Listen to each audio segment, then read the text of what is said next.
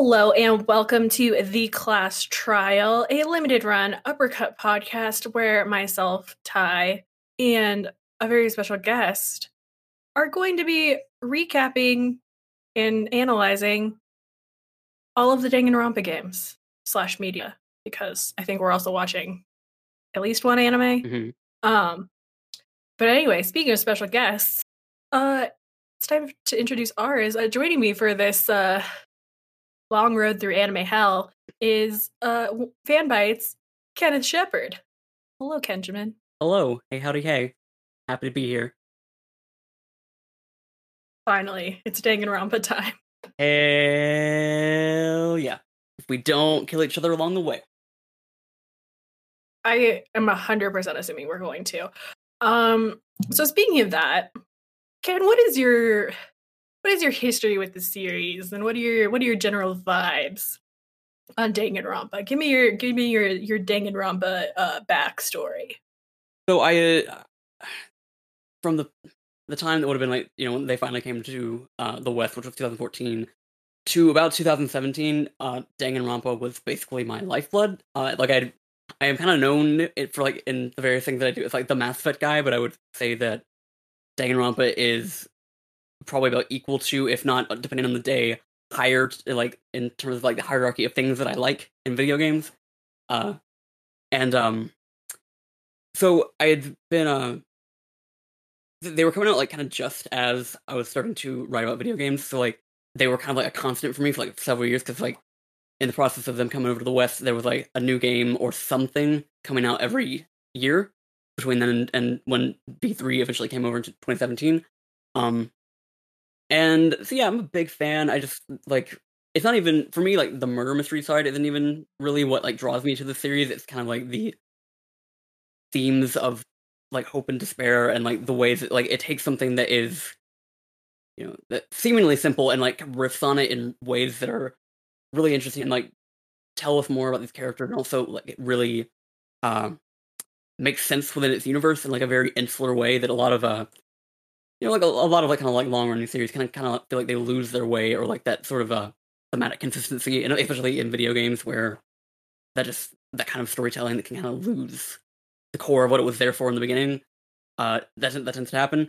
Um, where Danganronpa, I feel like from start to finish, just like tells this really uh powerful story that and like is able to frame a murder mystery in something that is like and, and they themes that are like really profound and have resonated with me uh over the years. So yeah. I hate the way this series ends. Um, well, okay, we'll hold on. get to that. Yeah, we do, need to, we do need to, I guess, clarify. There are like, in in the course of things that we're going to be talking about, there are like two timelines, in a way, like two t- Yeah. timelines slash Yeah. settings. I am more like, what what is Danganronpa one through three? That is everything that I just said was about that. V three exists in this like pocket dimension of other things that uh, I think has a lot of interesting th- things to say. And like, I'm not to like even that is months from now that we're going to get to that, but uh. What, what I everything I was referring to just now was specifically Danganronpa one through three. V three is, is separate. Yes, Yes. I I am with you a hundred. Well, I don't even know. Though, I guess I I love one through three. Which for those who maybe are not Danganronpa nerds who are listening, Danganronpa is technically the first game, the second game, and then an anime that is simultaneously in the past and the present. Mhm. Then it alternates. Um, and I watched it wrong the first time. Um, but it's fine.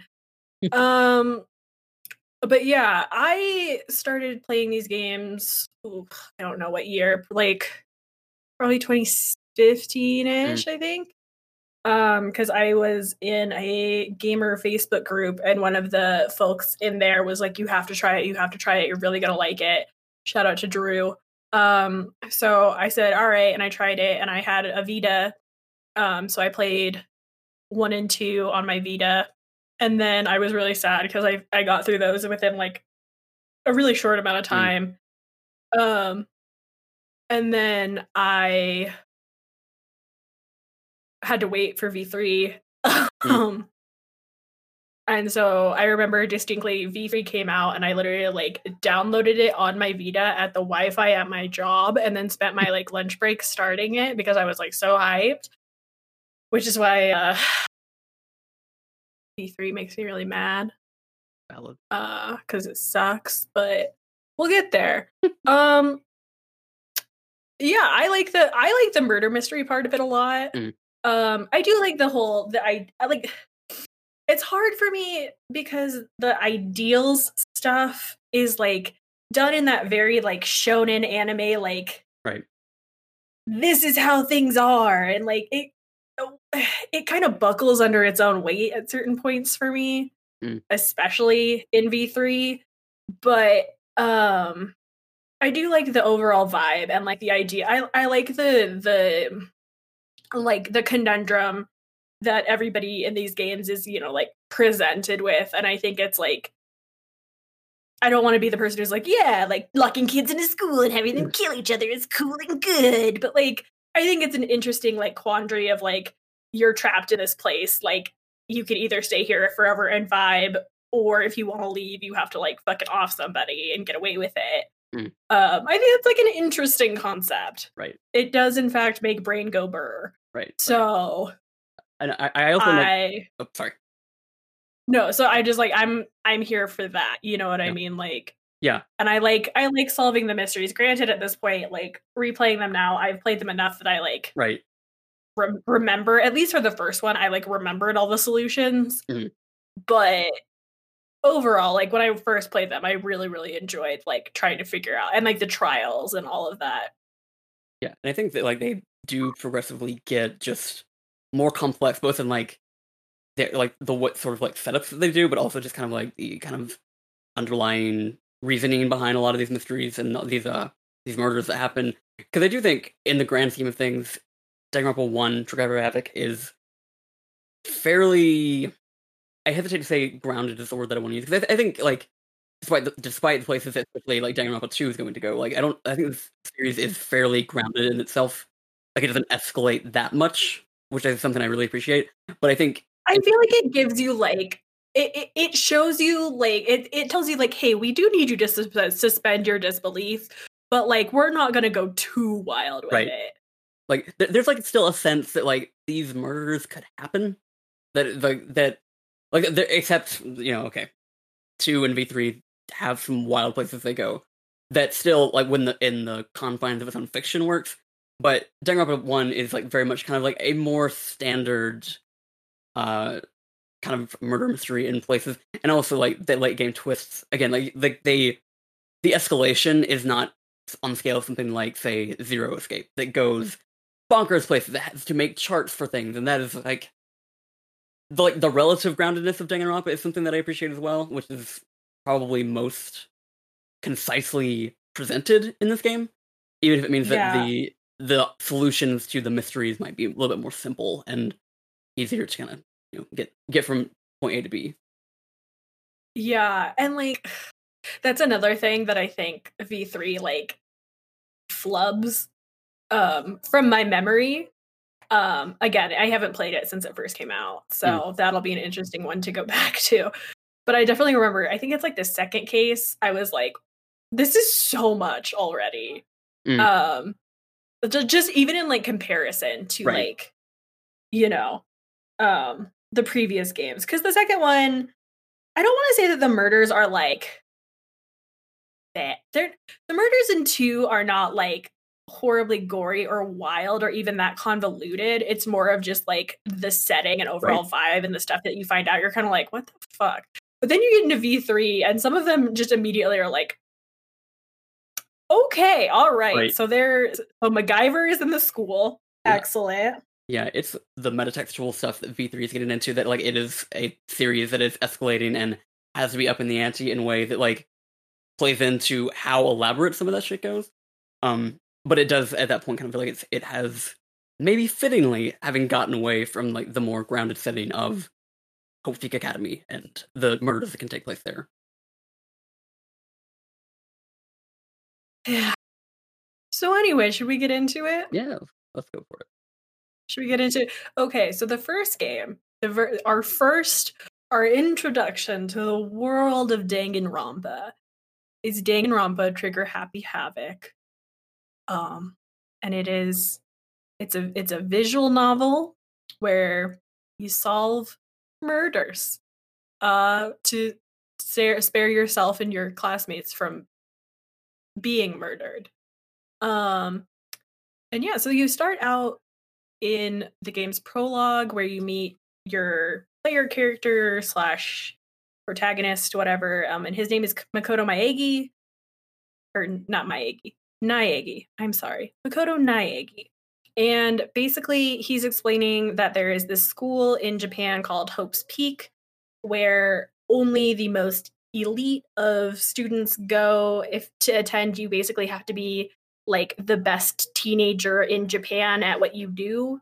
Um, and those kids are called like ultimates so it's like you know the ultimate soccer star or whatever um and the school is supposed to you know help them refine that ultimate talent and anyone who graduates from there is supposed to basically be like guaranteed success in life um and it turns out that makoto is going to go to this school is ultimate or special in any way but because he won a lottery um and so he is the quote unquote uh, ultimate lucky student, uh, which kind of comes to be a misnomer, as we'll mm. find out.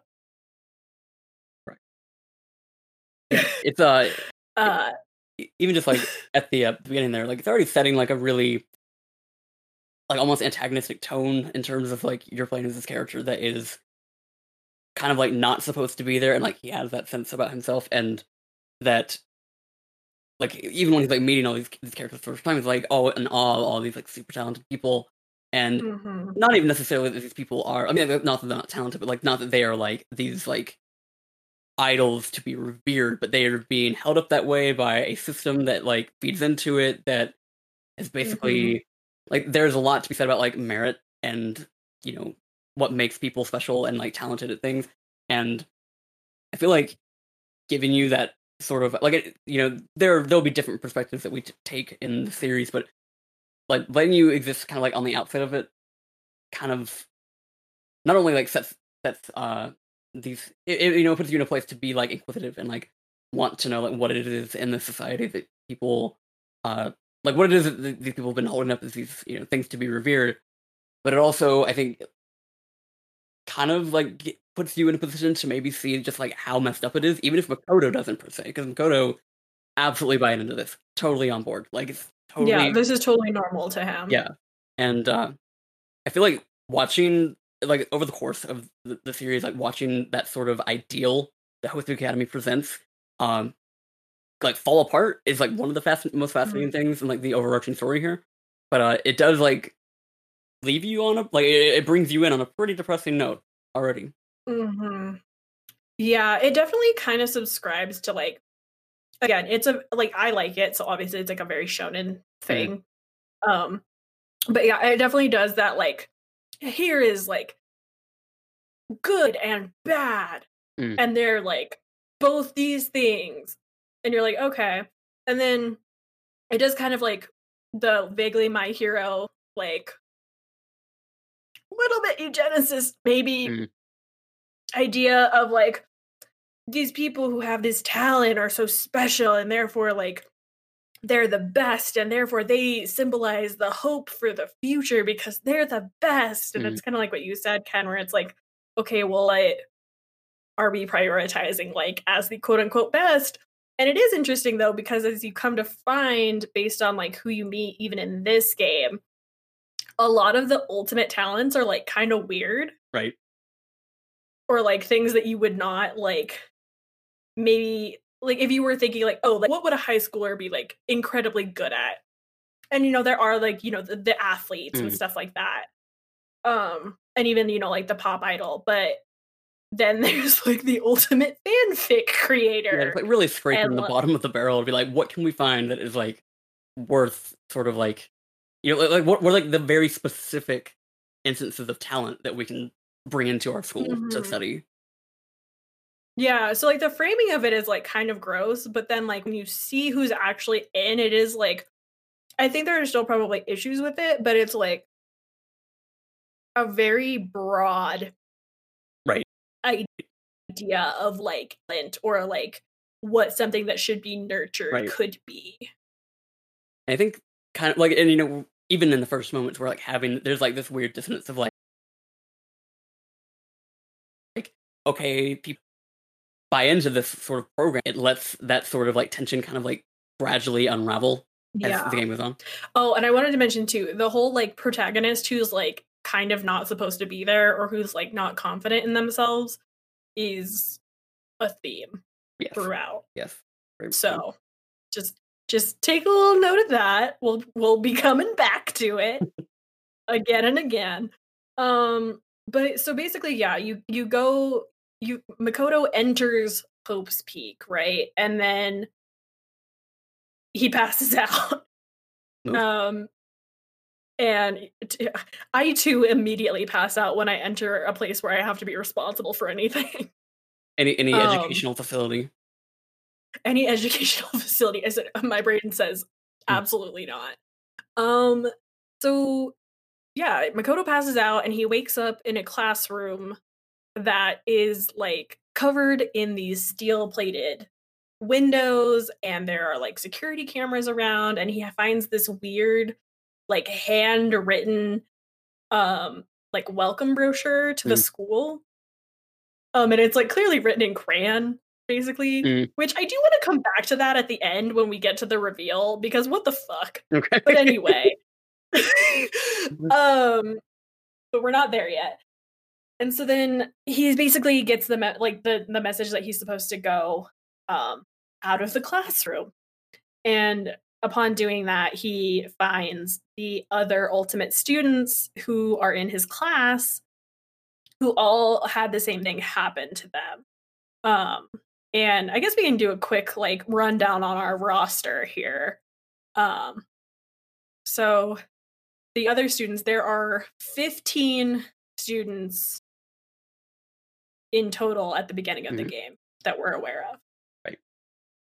um and so it's fucking and see this is where we're getting into the weird ones right so there's like Hiro and he's the ultimate clairvoyant Mhm. but like the more you talk to him the more it just kind of seems like he's an idiot 30 and like percent right? Like yeah, he's thirty. He's literally like Karen from Mean Girls. Like he's like, yep, like there's a thirty percent chance it's already raining. Um, so there's Hiro, and then there's Hifumi, who is the ultimate fanfic creator, which I feel like that was probably like kind of a hard one to translate, yeah, I think but that's it's like a fan artist. right. Yeah, I, I, that's he's, something like- that I had kind of sussed out, just kind of like being around the game. Like that is not a one to one compare like a translation from what he actually is, and what he Mhm. actually is does not necessarily exist like within a lot of Western cultures. So, or at least like the the, Yeah. the terminology it, the game uses, at least.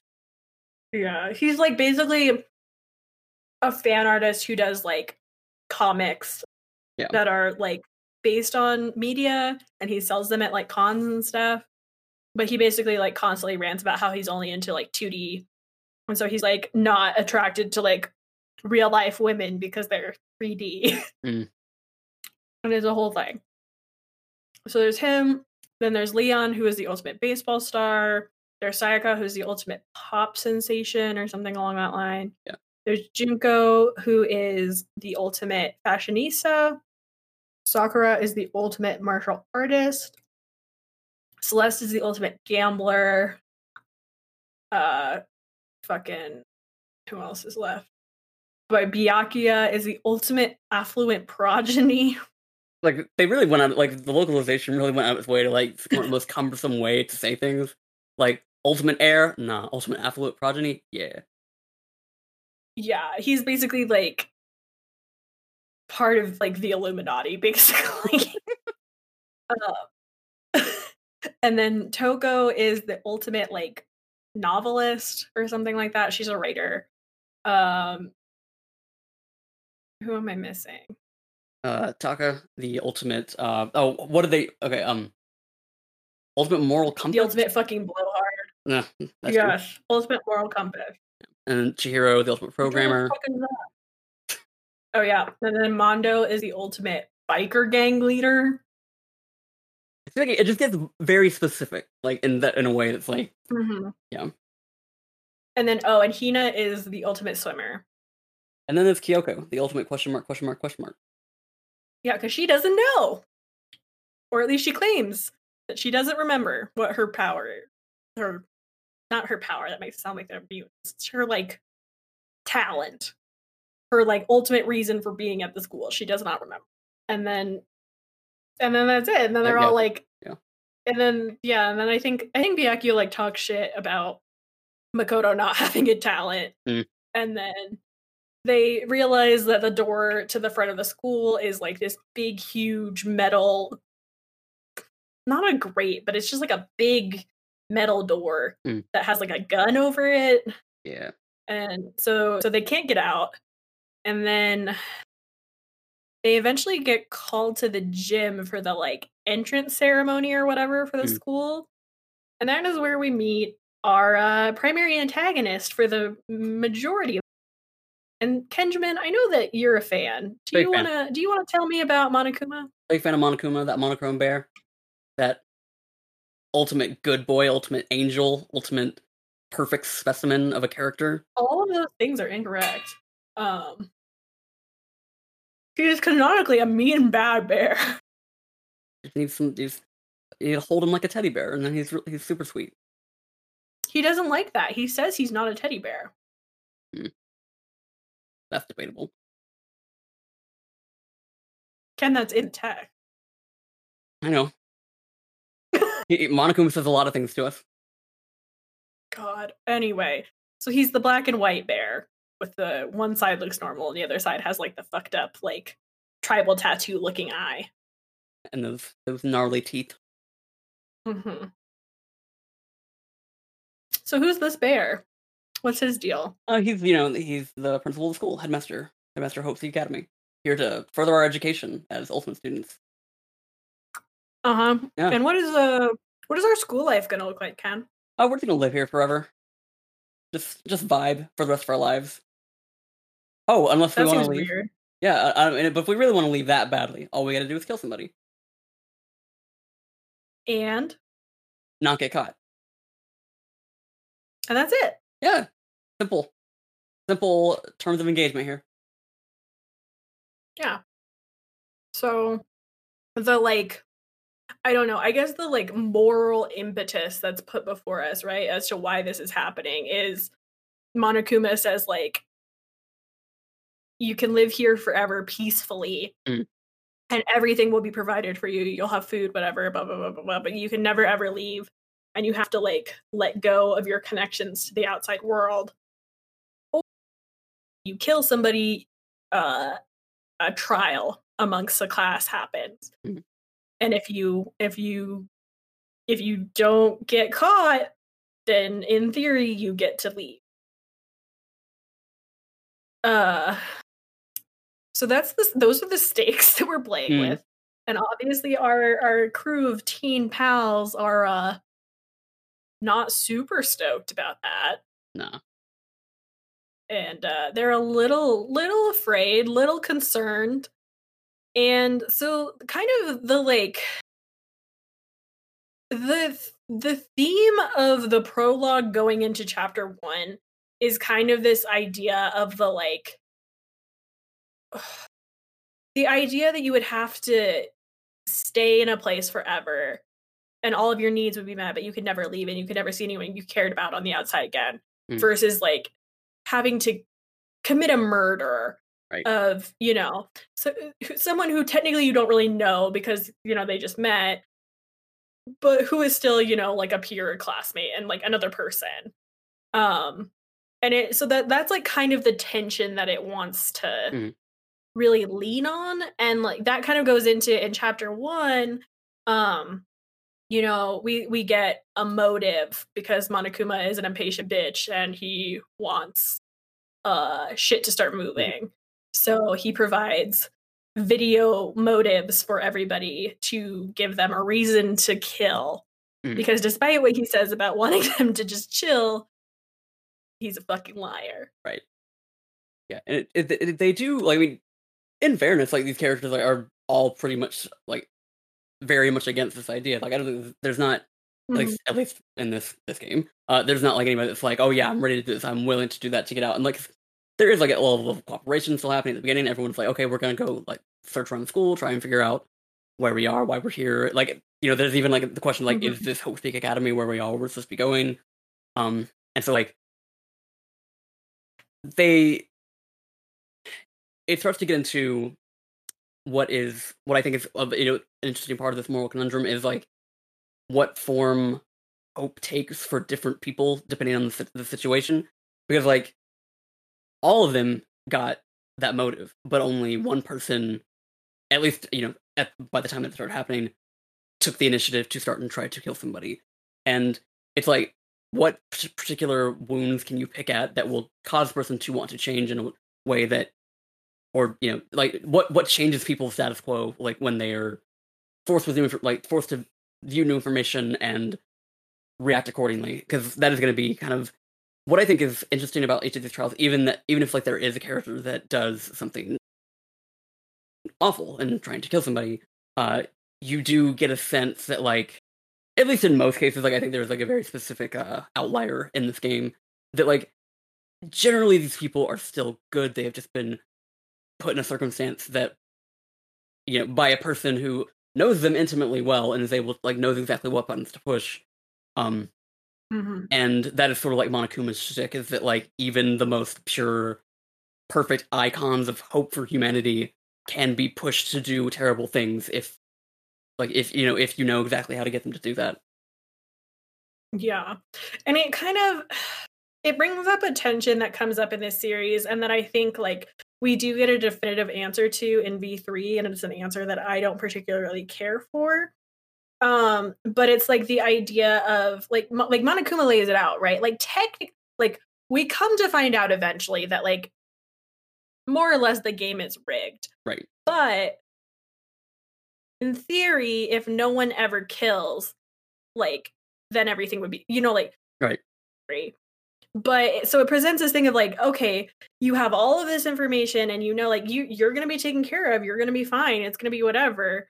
But then it still does like what you said of picking at the wounds of like, oh, well, we told you you had to stop having your connections to the outside world. And it's like, how can you like like that's not a rational thing to expect from anybody Right. and so like i feel like this like the series i think struggles for me a little bit in that way because i feel like it wants to pose that like oh you know you didn't have to do it you could have stopped and it's like uh, given the situation Right. like Yeah, and I think something the reason that it works for me, I think, is because you have established a world where these 15 kids are being posted up like by a society that like again buys into the system as these ideals, this these uh like again like hope for humanity in like very like tangible like concrete like not subtle or even uh like not even like symbolic ways like just like actively like that is what the universe is saying this universe is saying.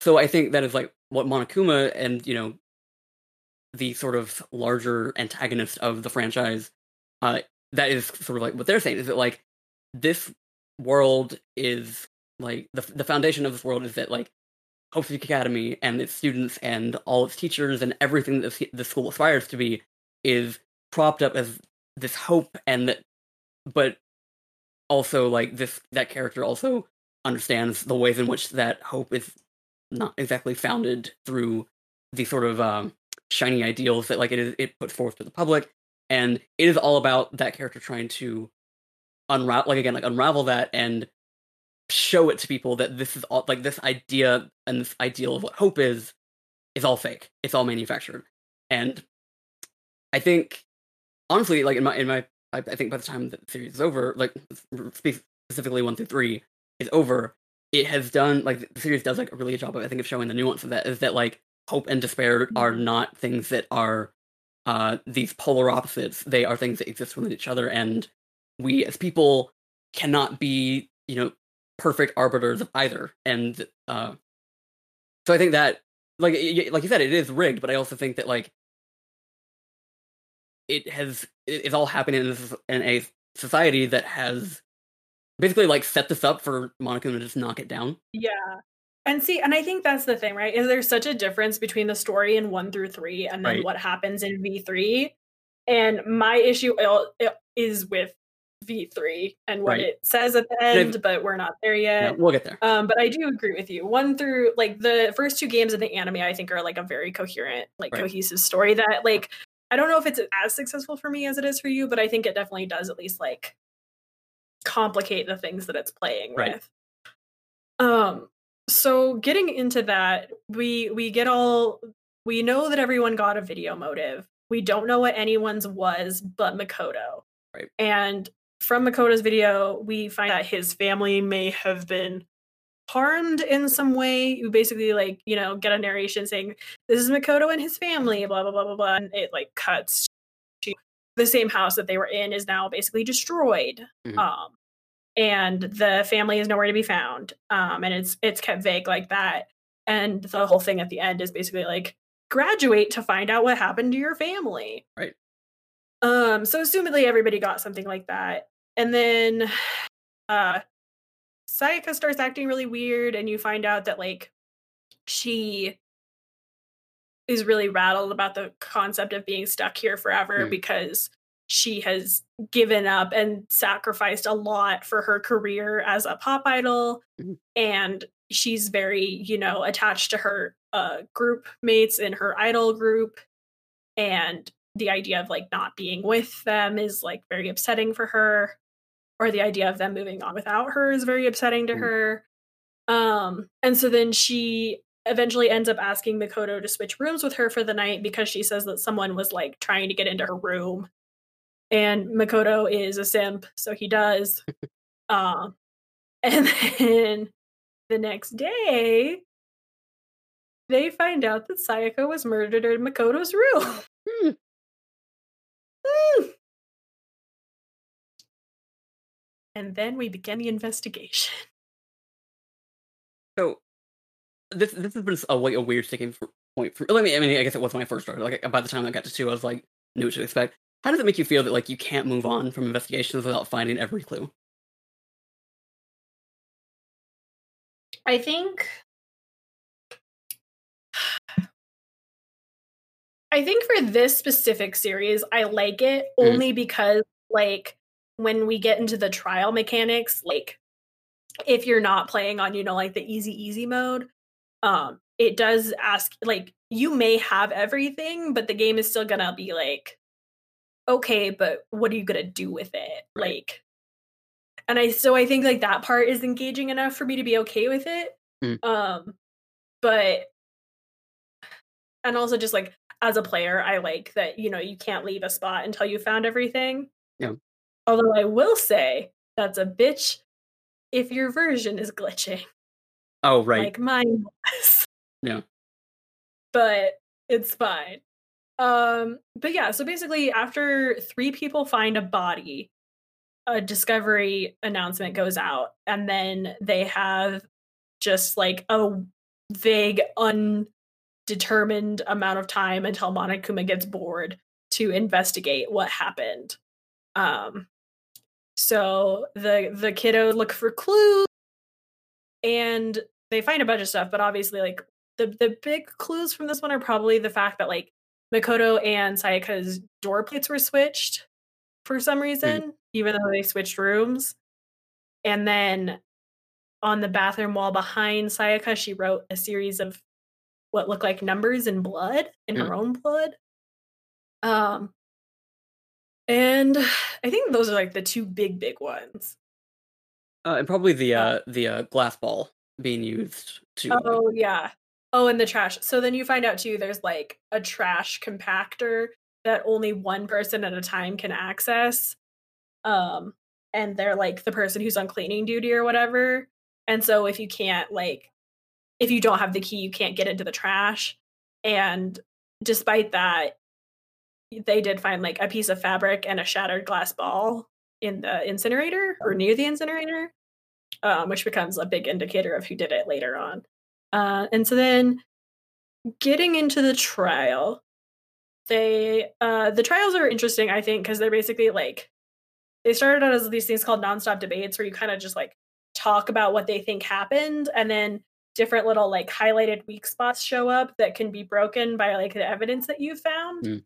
Um, and so then you have to, you know, do your reasoning to figure out like where contradictions are and stuff Right. like that. And as it goes on, more and more mechanics get added to it and such. But um I think it's fun and I think it generally works. Yeah, I think something that like it really occurred to me when I was playing through it this time was uh, I think the, it, it- the for for True Habit specifically, there's an issue in terms of like the writing has to match the mechanics in a way that like discussions have to be and like like progression rather needs to be inherently argumentative because you are constantly contradicting people instead of like you know coming together and finding uh ways to like you know like you know filling in the gap between everybody's logic where there there's like okay, not in this trial specifically but like maybe later we have to convince somebody that a character is not a ghost despite that not being like anything that exists within the lore of the universe. And i think that was something that i really appreciate about 2 and v3 is that because you could agree with people instead like the writing was mm-hmm. able to be a little bit more versatile in terms of like how it was going to present problems and also like how you would use your evidence to move forward. Because like again like because you cannot the only way you are able to interact with people's ideas in this game is to contradict them. It does mean that problems have to be presented in a way that you can fight against as opposed to any other means of communication Yeah, and it's weird because even when you're like working together with other people, right? Because Kyoko in this trial and like kind of throughout the rest of the trials is like an assist for Right. Makoto a lot of the time in terms of like stopping people from jumping to conclusions, in Mm. terms of like putting him on a track to think about. But even then, it's her being like, hmm, there was a contradiction there, don't you think? Yeah. Um, which is kind of like, I think it probably a track back to like Ace Attorney roots a little bit, Mm. but um, I agree that it definitely gets better as it goes on. But I remember when I first tried it, I was like, "Oh, this is like pretty fun, actually." Yeah. Um, and then so going through the trial, we eventually find out that Sayaka attempted to murder Leon because Leon, despite being the ultimate baseball star, actually wants to be a musician. So she used that to lure him Right. to her quote unquote her room, which was actually Makoto's room. Uh where she tried to murder him with a knife that she stole from the kitchen, but he defended himself with a shiny gold sword that was in the room. And uh then after Sayaka quote unquote locked herself in the bathroom, which was not technically possible because the boys' bathrooms don't have locks on them for some reason because Yeah. men don't need privacy. apparently not Um, but Makoto's door was stuck, so it gave the illusion of being locked. We also find out in another weirdly gendered thing that all of the boys in the uh, Mm. class got uh, what are they called toolkits, Yeah. and all the girls got uh, sewing kits. But interestingly, Makoto's uh, toolkit is unopened still, but someone disassembled the door to get to Sayaka and kill her. And so we find out that Leon, after defending himself, not realizing that he was in Makoto's room, went to his room, got his toolkit, came back, opened the door, and then murdered Sayaka. Yeah. Um, by stabbing her. And in her final moment, she used the blood coming out of her to write Leon upside down on the wall, which made it look like numbers. 110 And- Yes. important And so numbers, not Sayaka Sayaka tried to frame Makoto yeah and died instead. it always was weird to me. Like on a, on a I think the set, okay. First off, I think the setup of this whole trial is like really interesting, and like in terms of like one of the most like thematically coherent thing. That, like if you want to Mhm. illustrate sort of like the moral conundrum of Danganronpa in one I class trial, it is the best one for Yeah, that. for sure. Absolutely. because like you know you are you've this character that you've learned to trust throughout the entire game so far betrayed you, but ultimately like Kyoko says like. Hey, I know that she betrayed you, but she did like write his name. Like she was thinking of ways to save you, and I know like she like there was regret in what she had done. Um, but also like it was always weird to me that she is like, okay, I need to decide who I want to kill of these fifteen people, and I'm going to choose a professional athlete. like, okay, I know. I feel like that's like part of it is like, oh, some of the writing on this is maybe not as strong as it could be. But also on the other hand, I'm like, but if I was like a teenager Mm. in this situation, does like is am I going to go into predator mode or am I just gonna be like, who Right. could I get to come into my room? yeah, like maybe it's like you, you pick the person that might is I guess more likely to come to your room, and that I guess narrows down the suspects to uh the uh the left than bright among them. Yeah, well, and even and I mean, because she knew it was it was again kind of the whole picking at wounds thing, because it was the idea of like Sayaka is this pop star, Right. and Leon desperately wants to be a musician, and so she knew that she could, you know, use that to manipulate him, and then in theory have the element of surprise, but it didn't. Didn't it work didn't out. work out. No. didn't work out. No. Yeah, so then we get into the whole uh Leon uses his baseball star powers to dispose of the evidence, but he's an idiot, so it doesn't totally get disposed of. And he is revealed and executed. In a thematically appropriate way that like a final Yes. insult to He his gets uh personhood by he gets uh bombarded by baseballs. And it's not great. Um but yeah, so then after that, we move Oh, we did we two. did we did skip over one is- important uh detail. Chapter one. Oh, Junko oh, dead yes. because she because she found Oh, that's right. I thought she died at the. I thought she started died at the start of chapter two. That's right. Okay, so that's right. Uh, at the end of chapter one, uh, we find our high schoolers back in the gym with Monokuma, and Junko basically tells him that she's not going to participate in the class trial uh, anymore, and she doesn't want to she doesn't want to deal with any of it. She doesn't want to participate. And uh, she ends up stomping on Monokuma, and he impales her with multiple spears, and she dies. it happened. so, so three people are now dead. For those keeping track at home, we've got uh, twelve left as of this point. It's been one chapter. Mhm. Uh, yeah. So chapter two is chapter two is Kind of fraught a little bit. Um, yeah, it's very strange. So like the main things that are kind of highlighted are that like Chihiro seems to have some kind of inferiority complex about being weak, and Mondo and Taka become friends. Big bravado boys club moment. Yeah, they have like they go from well because it's so weird, right? Because and that's like the point is that like Taka is this like class rep, like always be on time, always do the right thing, brr, brr, brr. and then Mondo is literally a criminal. Mm. Um, so they're very very different. But after having like a like a mask off in the sauna, they become good friends. Um, and so the whole thing is kind of like as and the title of the chapter is Boy's Life of Despair. So it is very is a very gendered chapter in a lot of ways. Um, because it is it is about you know these male friendships between Taka and Mondo, and also Mondo always talks about making a promise Mm. between men and how that's like such an important thing that you have to do. Um, and so then this is also like probably the messiest case, like right. from a like a from like a Yeah. yeah in in terms of like what it is depicting and who it is depicting and Right. how it is depicting said things i think it is probably the messiest one in the Mm. series because um we come to find out uh there's another motive which is that uh all of your everyone has an embarrassing secret and uh if no one kills everyone's secrets are going to be revealed to the world. Um and then of course there's a murder and chihiro is found dead in the girls locker room? Yes.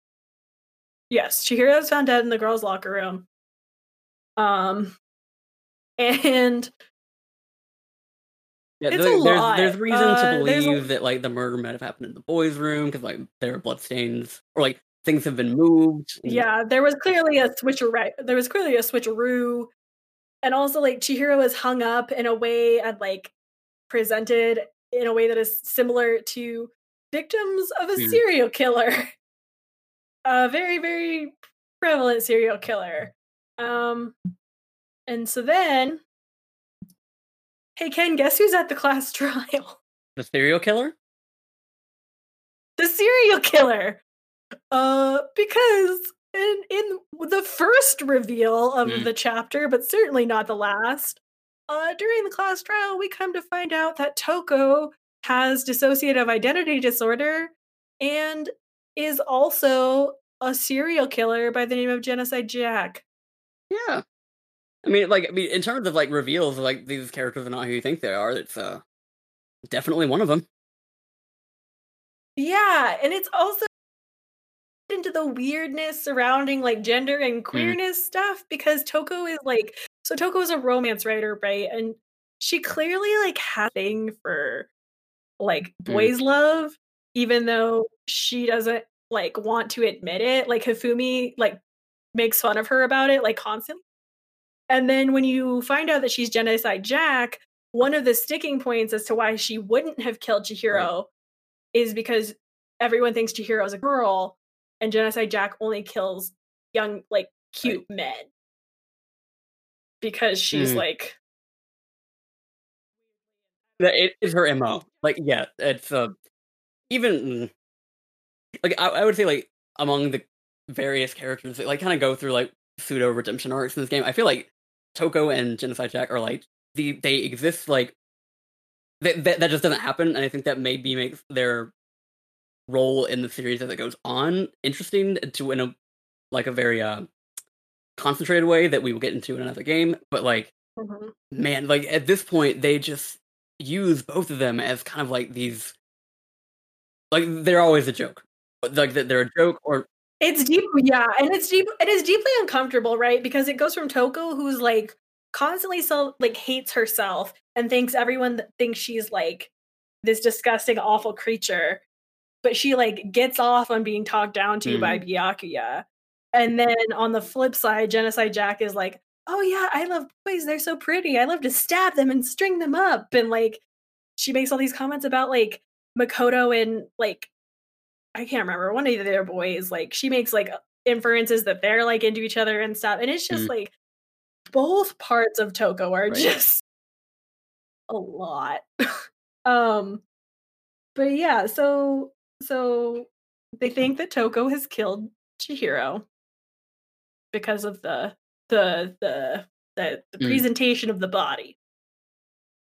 But a key thing about Genocide Jack is that she only kills men first and foremost, but secondly, she only ever mounts their bodies by uh sticking scissors into their Right. joints to like crucify them. Also, she only kills by stabbing with scissors, and the scissors are specially made. Therefore, they can't um the scissors would have had to come in with Toko, Right. essentially, is what the point is. Um and so then after, you know, some more some more sleuthing, some more trialing, we find out that uh handbooks, the handbooks that the the students were all given at the beginning of the game that have, you know, their name and all of that and their gender and uh the the rules for the school um they can't be broken normal ways like they're drop resistant and they're they can go i don't remember how deep but like super deep in water and be fine. But it turns out if you if you heat them up real hot they do break. And only one person could have known that. And wouldn't you guess? It was one of our Mhm. dear boys who had a bro fest in the sauna. Yeah. And it was mondo because he's fucking stupid Uh, mm. so uh, we also, I guess, kind of. Well, I guess a little bit before this is when we would have the Chihiro reveal, which um, oh yeah yep the let's unpack that. I guess. the the locker rooms are specifically gendered and there's a whole thing where only you have to scan your handbook to get in and only boys can go in the boys' locker room, only girls can go in the girls' locker room. Chihiro, despite being invited multiple times by Hina and Sakura to come exercise because of her whole like thing about being weak, never wants to exercise with the girls, and we come to find out it's because Chihiro is a boy. And uh apparently I don't know, he always got shit for being like kind of feminine and weak. So instead of just like telling people to fuck off, he decided to just be a girl. And so he just like wears dresses and like lets everybody assume that he's a girl. Yeah. But upon coming yeah. I don't yeah, that's just that's that is the that is the Right. textual And, and that is like the thing where it gets messy because like in the text, like it does say all of that, and that is you know what everyone kind of jumps on and like they uh, immediately start calling Chihiro by male pronouns and you know that that is Yeah. something that like I kind it's something that I like ultimately like there is what the text says and that's fine, but it's also like the presentation of it all just in general does doesn't feel great. Doesn't feel like it deals with a lot of the nuances of that kind of reveal. Um, and I get so like I understand why it bothers people a lot, and it it is one of the moments where I realize this game is a lot older than I like. Um, because like we in the West got it like 2014, but the game is like at this point like 11 years old. It was like 2010. Um, yeah, a lot of like, these conversations take at, or like at different stages depending on like like in Japan and you know not to say that like Japan is like a, a- this uh ubiquitously conservative place, but like that is there are those conversations are at different stages than they are in other places. I mean, if nothing else, like their media is Right. certainly conservative, whether that's like a widely shared Right. belief.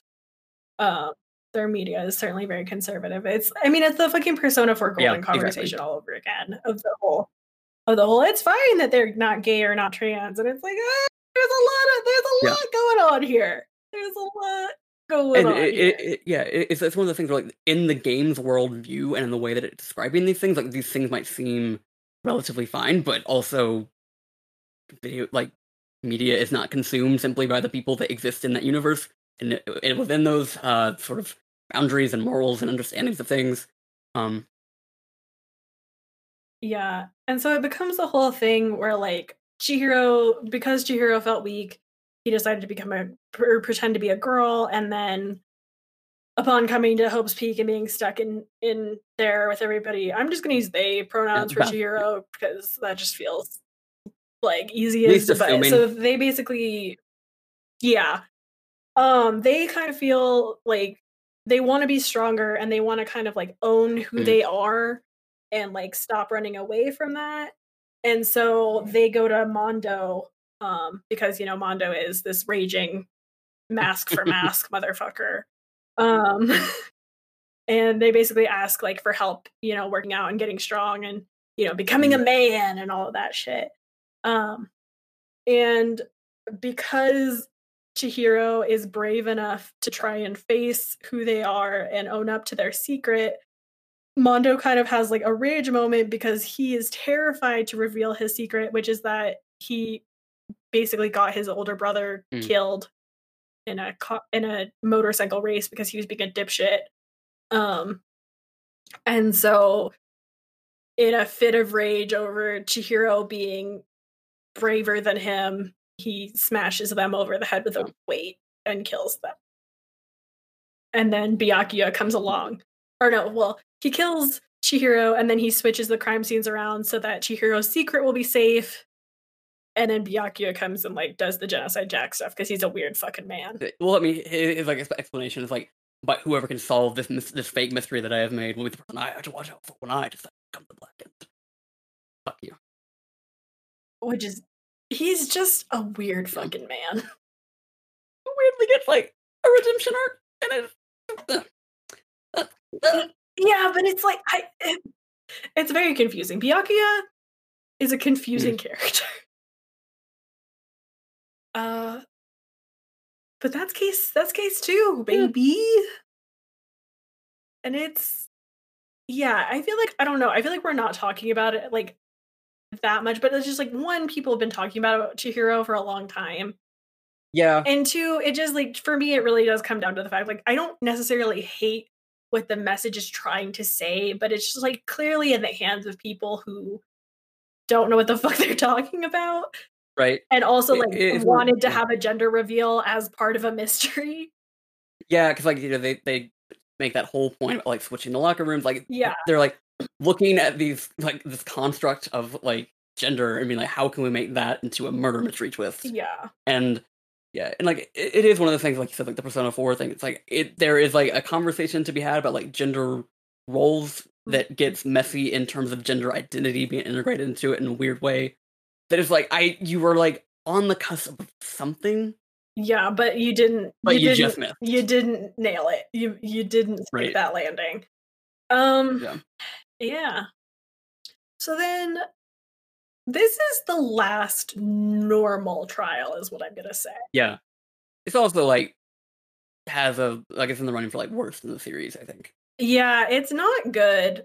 Um so the next chapter, chapter 3 is called Next Generation Legend Stand Tall Galactic Hero. And they do read it like that. Um Mm. and then so basically uh we forgot to mention but every time a trial ends a new floor of the school is opened and uh people start you know like exploring and looking around and getting access to new rooms. Um and it seems like celeste has taken a liking to the rec room which isn't shocking considering it's like where all the games are and she's a gambler. Um but this is also the site of our next crime. Uh once again we get another motive. This time it's like a million dollars or something. It's a lot of money um i think I, that's another like localization thing i think that ended up being weird just because you know like the difference between yen and like dollars and Right.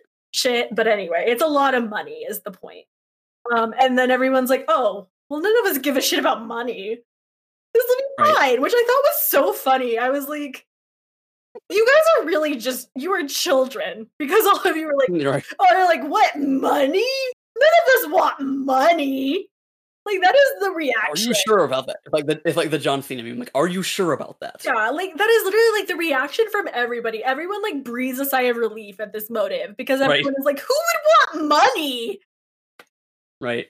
um Um, but uh, luckily though, there is like another motive that Monokuma didn't have to deal with, which is alter ego, who mm, true is an AI left behind by Chihiro that looks like Chihiro and like kind of has been investigating the school systems and like the or rather uh, investigating the info on the laptop that they found.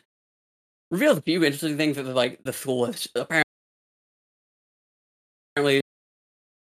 Hope's Peak shut down like a year ago Mhm. and that the uh, presumably the headmaster is still in the school somewhere, which Kyoko freaks out about for a reason she won't tell us about for a few chapters.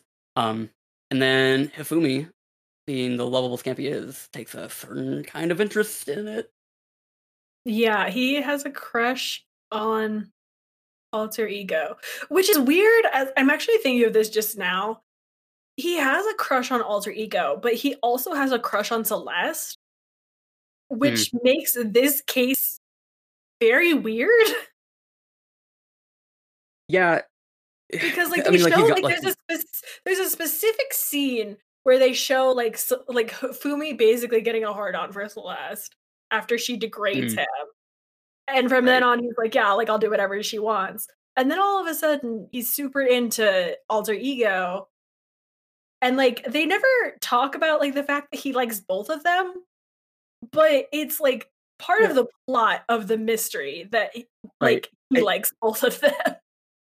yeah. I, I I feel like one of them is played off as a joke, and the other one is more like the kind of like, I mean, in the grand scheme of things, like a meaningful character moment because like he's kind of talking, like he finds himself attracted to alter ego because alter ego is interested in all the things that he can tell tell them. But and like, Mhm. there's a point where I think Kyoko and Celeste are both like, alter ego is not interested in you, but is interested in the things that you can tell it, like the things that it can learn from you.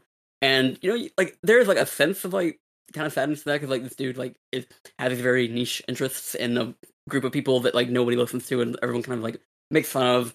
Um, but then, you know, it, and he's not like ultimately leads to his he's, he's not like an, a traditionally attractive person either like Mm. he's very much a nerd stereotype in a lot of ways Yeah. and then you know somebody in the room took notice of that and was like, I'm gonna use that to my advantage. Because we also there's also the point where Taka has a like I guess a different affinity for alter ego because alter Tucker ego has a fucking mental breakdown, first of all. Yeah. After Mondo dies, Taka loses Which his is valid. fucking mind for a while. Um, Yeah. And then he becomes like a weird synthesis of his personality and Mondo's personality. Yeah, gets Super Saiyan hair. It's very strange. And then he is also very keen on alter ego, but not romantically. Right. Why does he like alter ego Yeah. again? Well, there was the point where first he like talks to alter ego and like viewing it as Chihiro and is like, "Can you ever forgive Mondo for what, what he did?" And then alter ego switches to Mondo's like likeness and Oh, right, right, like, right, right, right. hey, like, you you need to get your shit together for both of us at this point. And a lot of like, I mean, despite like the uh, sort of over the top presentation of it, like that is like a good character moment for Taka that I wish actually meant anything given the way this trial ends. Yeah. But uh, because like you know that idea that like a character could be kind of like motivated by the death of another person in this game.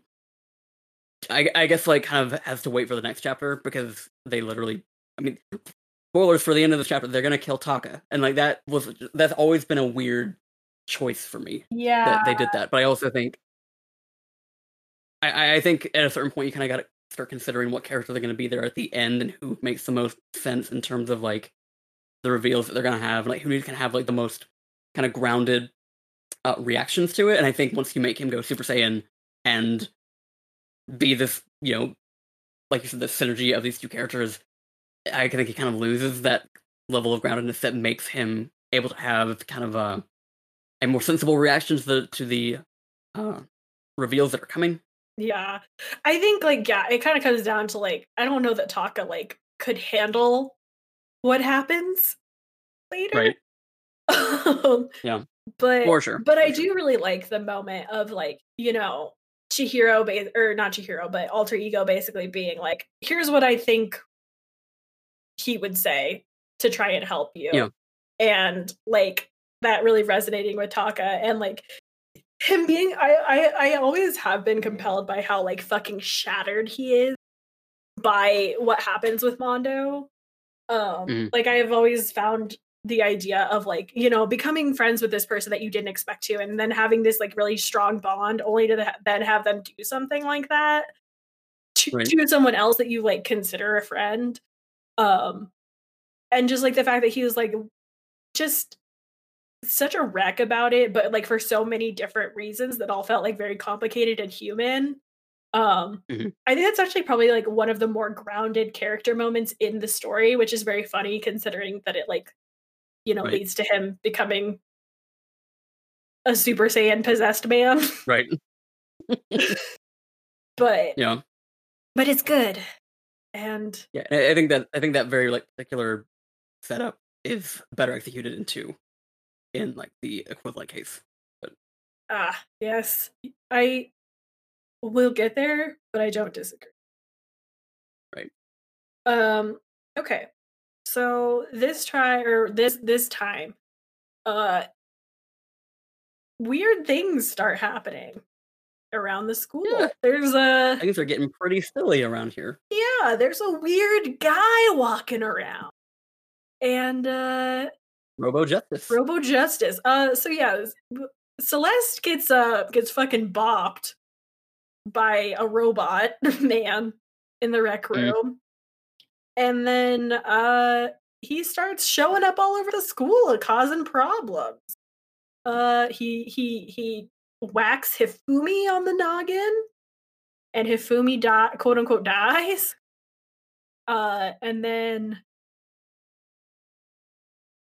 and then fucking Taka dies, and then the bodies disappear, Mm. and then Hifumi dies again once the bodies are found, and uh, and then we find Hiro with uh, a very suspicious robot costume, uh, stuffed into a locker at the pool. Who could have done it? Well, that- I would say that sounds damning. It must be him, right? That's what most people seem to think. Uh, so entering the trial, yeah, Hiro looks guilty as shit, and mm. uh, everyone thinks it's him. But thanks to Hina noticing that the Robo Justice suit cannot bend at the waist, and also that it could not possibly be put on or taken off by one person, uh, right. It soon starts to become clear that Hiro is probably not the murderer. Also, because he's fucking stupid. Mm. Um, Hiro is so fucking stupid. Mm. I feel like that's the main thing. Like that's the like that's the like you're wrong. Is Hiro's a mm. fucking mm. idiot. There's no way he could have planned this.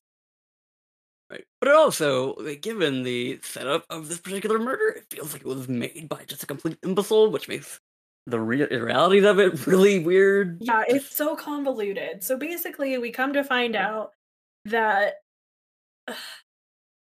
so there previously there we found out that there was a rule that a killer could certainly have an accomplice, but only the person who actually commits murder gets to leave. So there's really like not a point in having an accomplice. Um, also, each person who kills can only kill two people. They can't just like go ape shit and kill a bunch of people. Um, so since there are two bodies, and we find hammers near them and near Celeste, everyone assumes that the same person killed Taka and Hifumi. We come to find out that it was all a scheme by our lovely little Lolita Celeste. Because mm. she loves money and she because she's a gambler.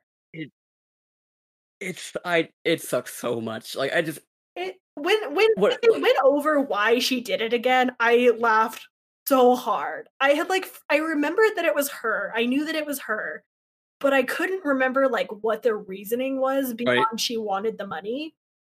And her explanation is so fucking funny. Um but we'll get to that. So basically Celeste convinced Hifumi to help her frame Hiro um by like Hifumi kills Taka and then Celeste was supposed to also kill someone that way they would both be blackened and technically could right. both in theory cheat the system and escape together. But instead of doing that, Celeste just kills Hifumi. Yeah. And uh yeah, and it's a whole it's a very convoluted scheme. I don't really want to get into all of yeah. it, but yeah, it, it's like a whole stuff about like the chron- chron- Jesus Christ, the chronology of like when people died and how and where. But the thing that like I distinctly remember that was the thing that tipped me off immediately is like there's a chance where you can talk to Sakura about the series of events, and nearly every other sentence Celeste's name is in there. Yeah, kind of like directing things as it goes, and it's like okay, yeah. Now I just gotta like work my way to how that she would have done all of these things. The thing that like, and it's even like kind of occurring to me now as we're talking is that I feel like they I, they might have just been wanting to have like maybe kind of like lower stakes murder in terms of like chapter one and two have had these very like like this not subtle they're very emotional throwing down of like yeah like yeah and they're like really like like uh hammering down the themes of like hope and despair and how that means different things to different people and how it can bring somebody to make it like do a crime and it's like maybe they just needed something that was like had like a little bit of levity but it also like yeah because Celeste was like so uh, silly. right this is yeah, and like silliest murder. Right, and but that sucks because like, I mean, like everything we said about Taka, like that character, like having this very human moment of like this, like building himself back up throughout the course of the chapter, eats it, and then Celeste, who has been a very calculated, like she she's going on to the whole the whole game about like we all just need to adapt to our new surroundings, and you know people who can't adapt are not going to survive, and just like, and then it turns out she's like the one freaking the fuck out the most which I actually did right. like that part of it. Yeah. I like that I like I like it being Celeste and I like that being like her her reveal is that like this whole time she has been saying you have to adapt, you have to evolve, you have to, you know, mm-hmm. be okay with this situation and then she is super not okay with the situation. Right. Um yeah. and I think that's like very real in a lot of ways. Yeah. And then two, I also like the fact that everybody kind of underestimated her because like in theory, right, the part of gambling that people like is the thrill.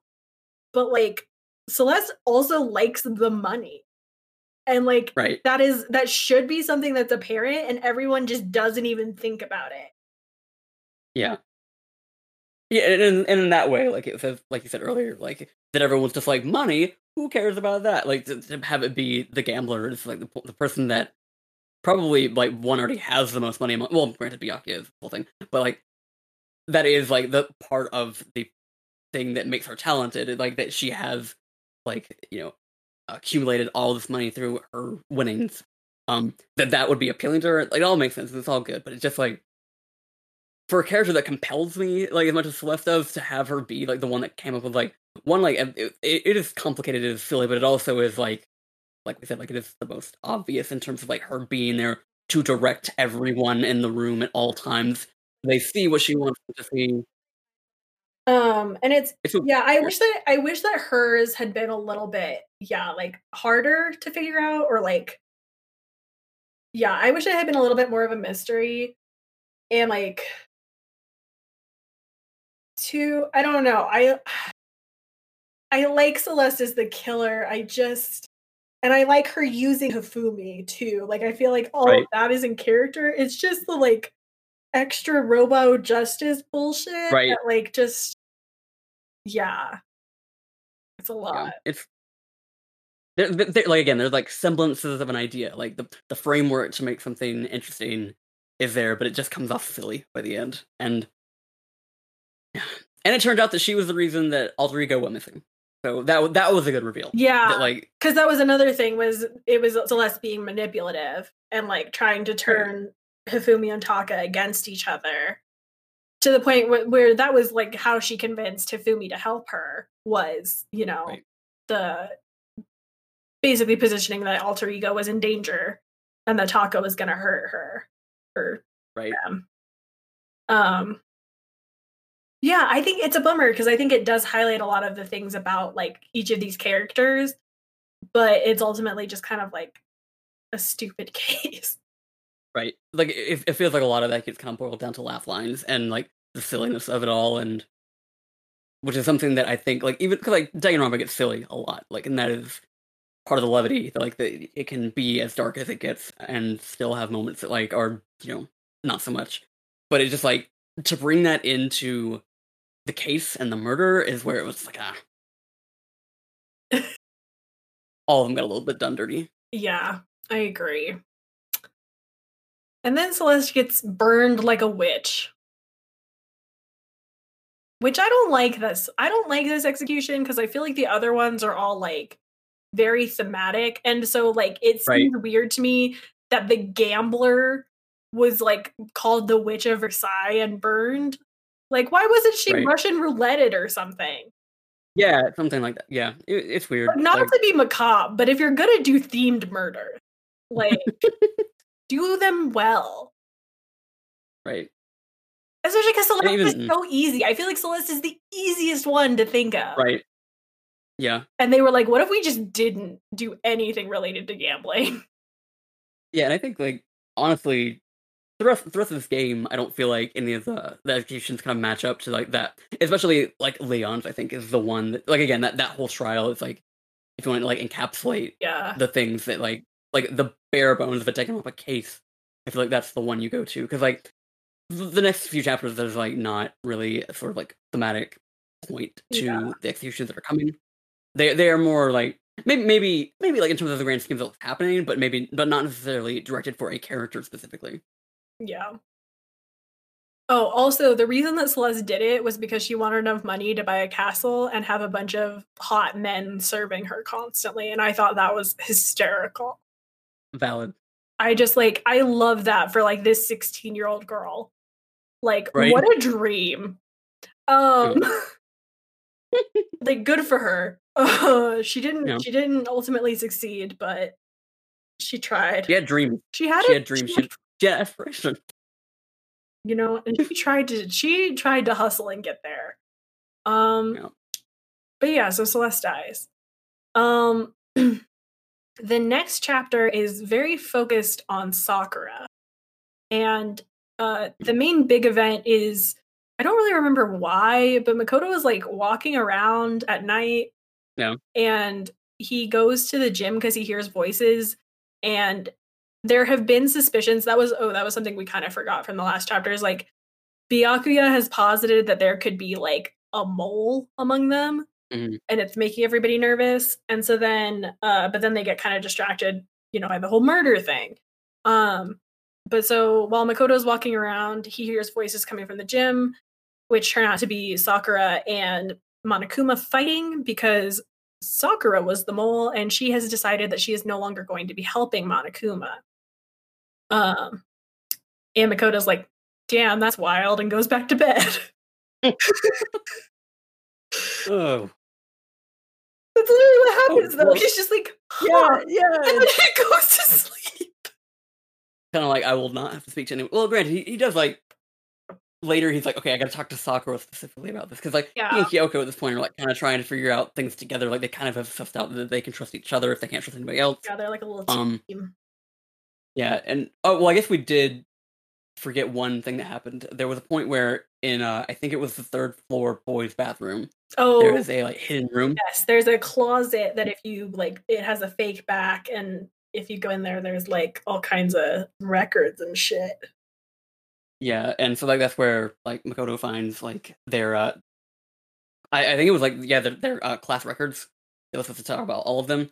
And uh as he's looking through, he finds a note that says something along the lines of like you have to stay here or like don't leave or something like that. Something like don't leave the school is what it implies. Mhm. And as he's reading that note, he just gets whacked in the fucking back of the head by somebody in a mask with a Monokuma eye. It's a very scary mask. Yeah, Um, like for a visual novel that like can't like like doesn't have like motion going on and like you know action moments. Like that was like a scary moment. no, like, Danganronpa is ocean. very good at like atmospheric horror. That game is for sure. fucking creepy. Um, which is like something we haven't talked about very much. But like walking around in the first person sections in like all the Mm. weirdly lit areas of the school is super bad vibes. Yeah, and it's it's interesting because like the game it was originally a PSP game, so a lot of the kind of like minimalistic uh design of like the environment like makes sense just because like that was a that's an old ass system, and even like bringing it forward to like the Vita or even PC, PlayStation Four, like it's like you know the bigger the screen gets, like kind of you see the you kind of see the the nuts and bolts of it all, and it doesn't look as great. But in terms of like making the most of like the system that you've got it on, and like Mhm. to be able to create an atmosphere, really great. I still think it's like even considering, even with the technical limitations, I'm like, it's still pretty good. It's still pretty fucking Yeah. creepy. it, it has like a it's like like a very uh uh a very good art style and like a very uh great understanding of like how to make it work. yeah, and I feel like it gives you like it just makes like the school feel so imposing all the time. Mhm. And then you know when you pair it with like the we we didn't mention it, but uh at the beginning uh Celeste suggests a no walking around at night rule. So Right. and then when there are sections of the game where you do walk around at night, it's really fucking Mhm. stressful because the Yeah. game has conditioned you to like assume that something bad is going to happen at night. Danger happens at, after nighttime. yeah, that is when most people die too in the game. Mhm. Um but yeah, so Makoto has found this out and he does want to talk to her about it, but he he wants to talk to Sakura one on one about what he saw uh before he like tells Kyoko or anyone. Um Right. which ends up causing problems between him and Kyoko because it does get revealed that Sakura is the mole uh because that is the motive this time. And uh yeah, so surprising no one, Sakura does die. Mm. Uh and we have ourselves a locked room mystery, Ken. Yeah. Was it uh obvious to you when you saw that first shot too? The first time I played it, no. But this time, yeah. Especially because too, like even if like even if you don't notice in the first shot, there's a clue that you find that like right away kind of shows that it's all bullshit. Um but yeah, so for those who maybe aren't as familiar with the genre, locked door mysteries are where someone has been killed in a room and the door is locked from the inside. So somehow the killer had to figure out a a way to do that, a way to finagle the room. And uh, so that is what they're trying to figure out for Sakura's death. And we have three suspects, which are Hiro again. People who were mad at her. Because fucking Hiro again. Which I don't know why anybody thinks. Which actually, technically, okay, it, it gets a little gray. Hiro's an attempted murderer.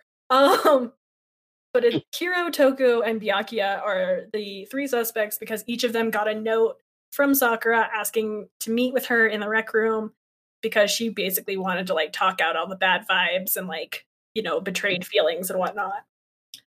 Right. Um, At this point, Makoto, Kyoko, and Hina are kind of like, no, Sakura's our friend. She had to have been coerced into this somehow. While the other three are like, nah, and noped out of all the group group meetings and yeah, Yeah, they basically just say like, "Nah, fuck her." Um, so there's there's some weirdness afoot because we find uh, a magazine that has Toko's name written in it in blood. Uh, Mm. There's a locker, just you know, vibing in the background. There's a protein coffee can that's weirdly on top of some shattered glass. Question mark. And also, uh, we had to we had to we had to bust the window down to get in because because it was locked. unlocked. locked room. Uh, and then there's also over in the chem lab, uh, there's some there's been some kind of mix up with the powders, Ken. There's just Mm. there's shit on the floor. There's footprints. Footprints. Someone's been been getting poison. It's a whole thing. Yeah. And so then the trial starts and uh yeah, we basically just kind of go through the process of eliminating the suspects. Right. Uh and once again, Hiro is a dipshit. Uh Mhm. but it does turn out he did kind of try to kill her cuz Right. he showed up to the rec room and then got scared and hit her with a bottle. Yeah. Uh, and then Toko was in the locker in the room watching, and he saw or she saw that uh, Hiro tried to frame her. So she was trying to hide the magazine when Sakura woke up because she wasn't dead. And Toko's trigger for Genocide Jack is blood. She will pass out at the sight of blood and then switch over to Genocide Jack. Since Sakura was covered in blood, Toko passed out and then woke up as Genocide Jack, who then attacked Sakura. So two people did try to kill Sakura with bottles that were in the room. Neither were successful. Uh, Byakuya never went because he's an asshole. And uh, Sakura killed herself. is, Right. is the reveal because she knew that they would never trust her and she didn't want them to be fighting and like betraying each other over her. So she went to the Right. chem lab and got some poison and died. And Hina was the first to realize it, but covered it up because she felt that all of them were responsible for Sakura's death. Right. And so she And th- that's also because Monokuma left a fake suicide note that implied as much. That was like, I, I feel so much despair from all the fighting that I am just going to take the other way out. And yeah.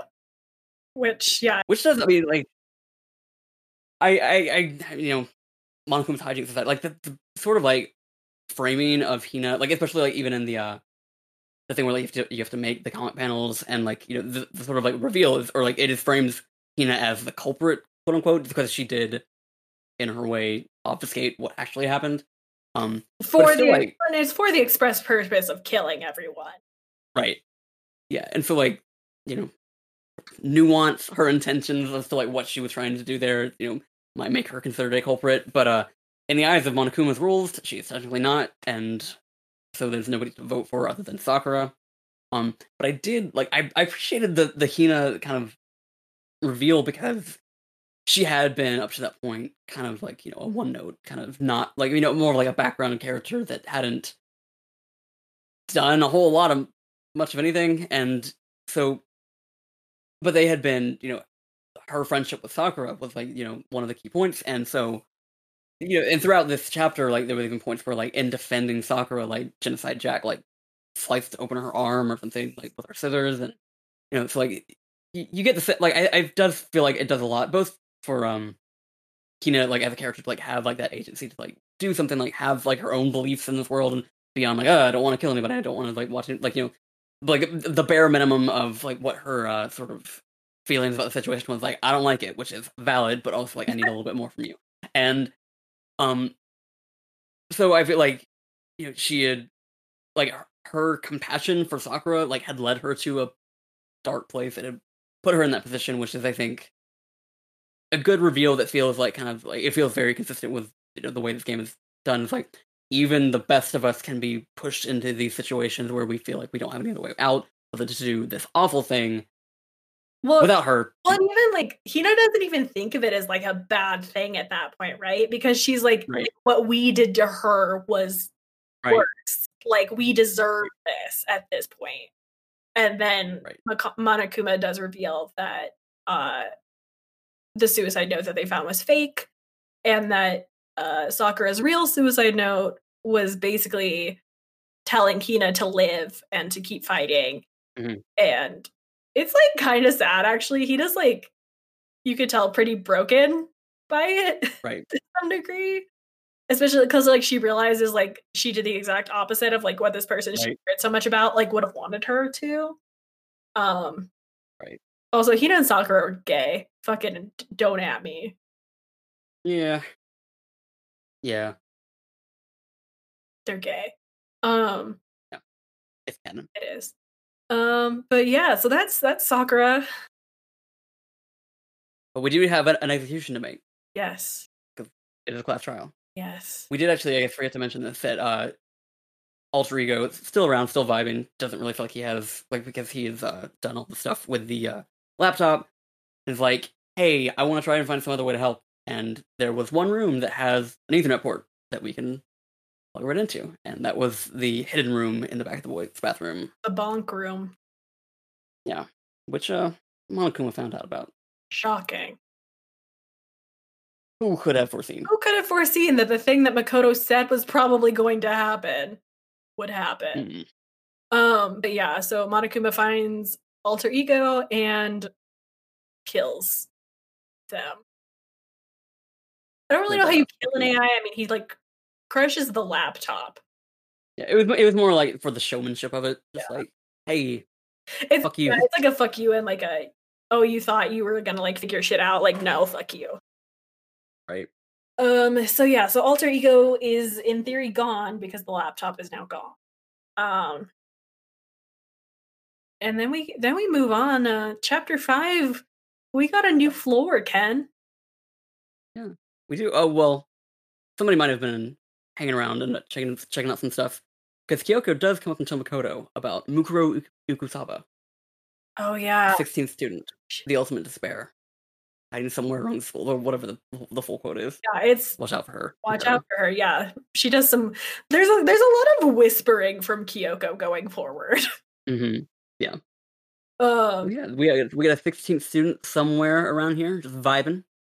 And presumably vibing. Yeah, hiding somewhere in the walls, I guess. And then uh, we have a fifth floor. Yeah. Which has like a greenhouse with a man eating plant mm-hmm. and some chickens. Mm-hmm. An automated sprinkler system that only goes off at 7 a.m. Uh, which is important. And then mm-hmm there's a science lab.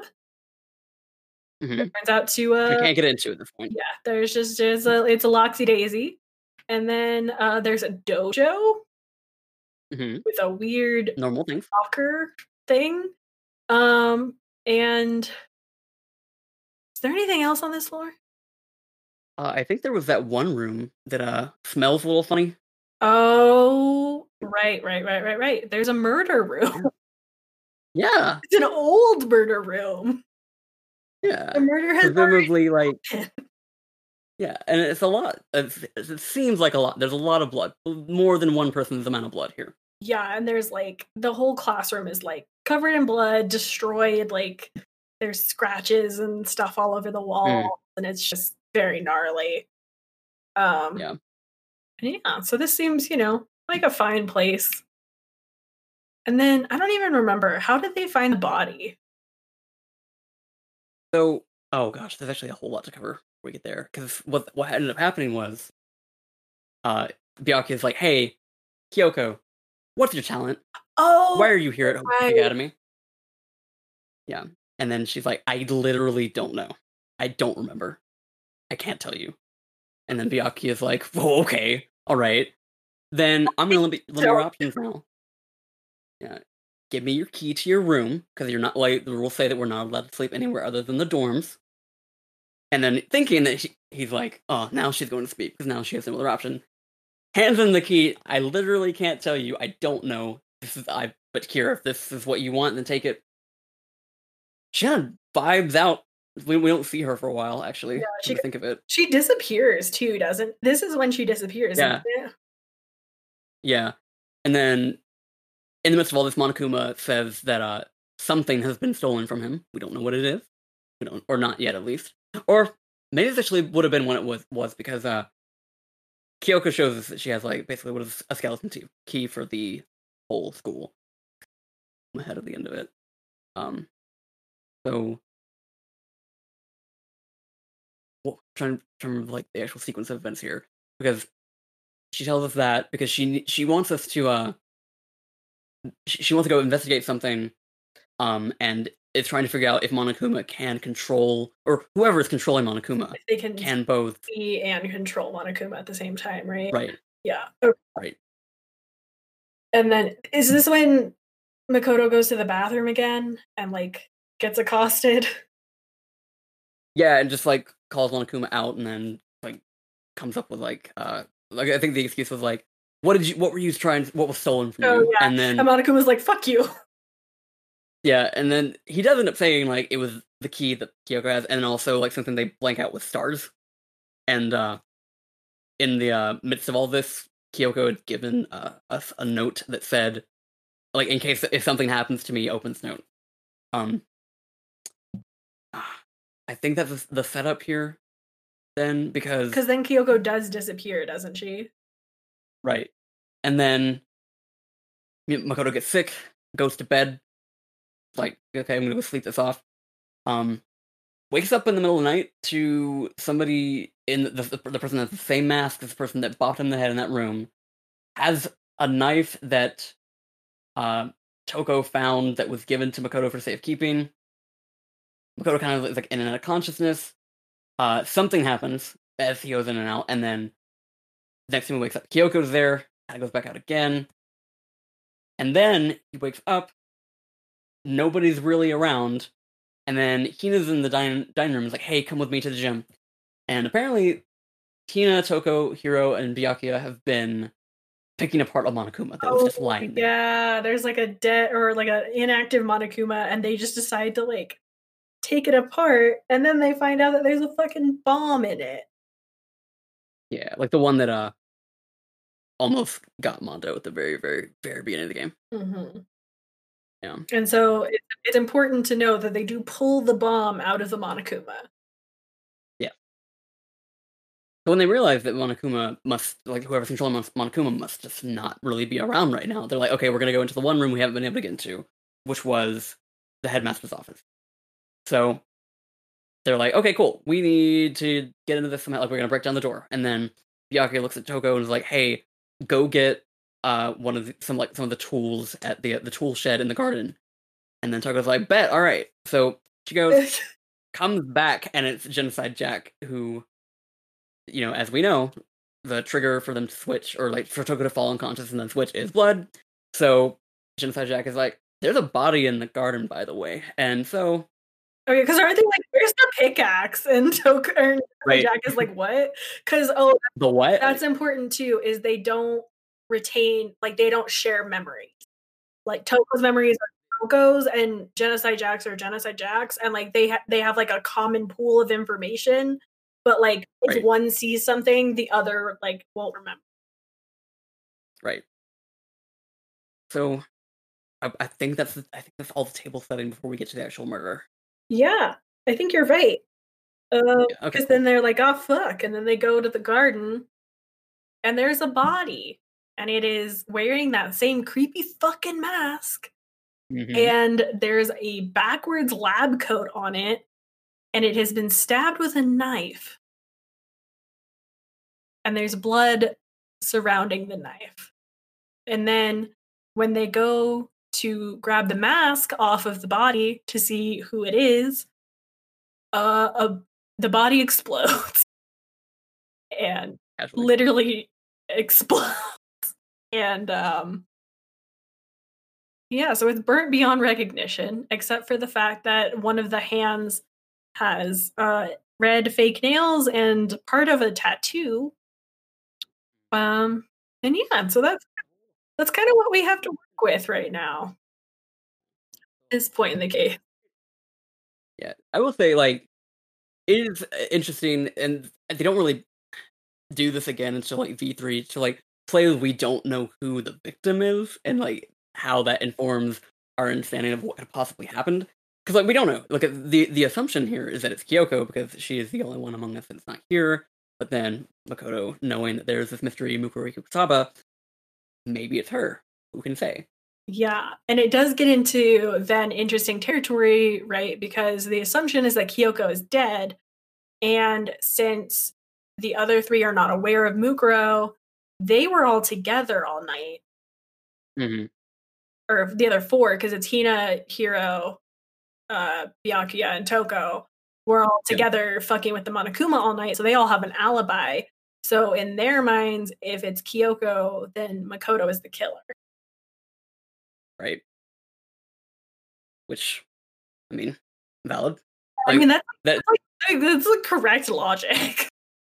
right like it, it, it all seems a little sus like in terms of how naturally it seems to fall on characters that the game has at this point taught you like no fucking way it will never be them they will always be on the side of like doing what's good for the group and like trying to solve the broader mysteries none of them are ever going to resort to resort to murder Well, and especially because also like since you play as Makoto, like you know Right. he didn't kill anybody.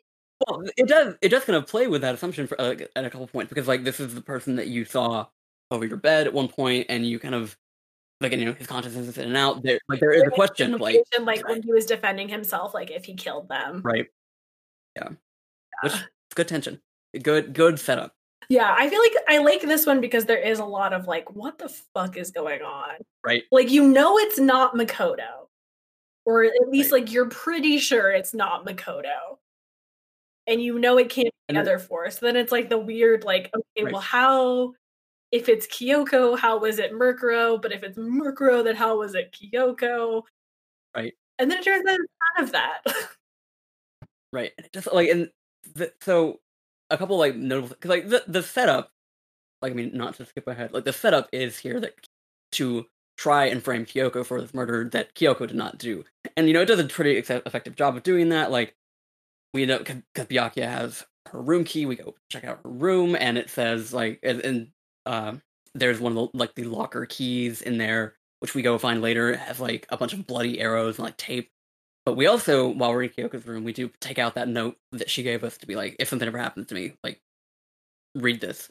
Or something that uh, seems to have happened to me. Which, and there, at this point, there is still like a question of who the body is. So the Makoto's like, okay, I guess if, that is her, I need to check it. And it says under the sheets.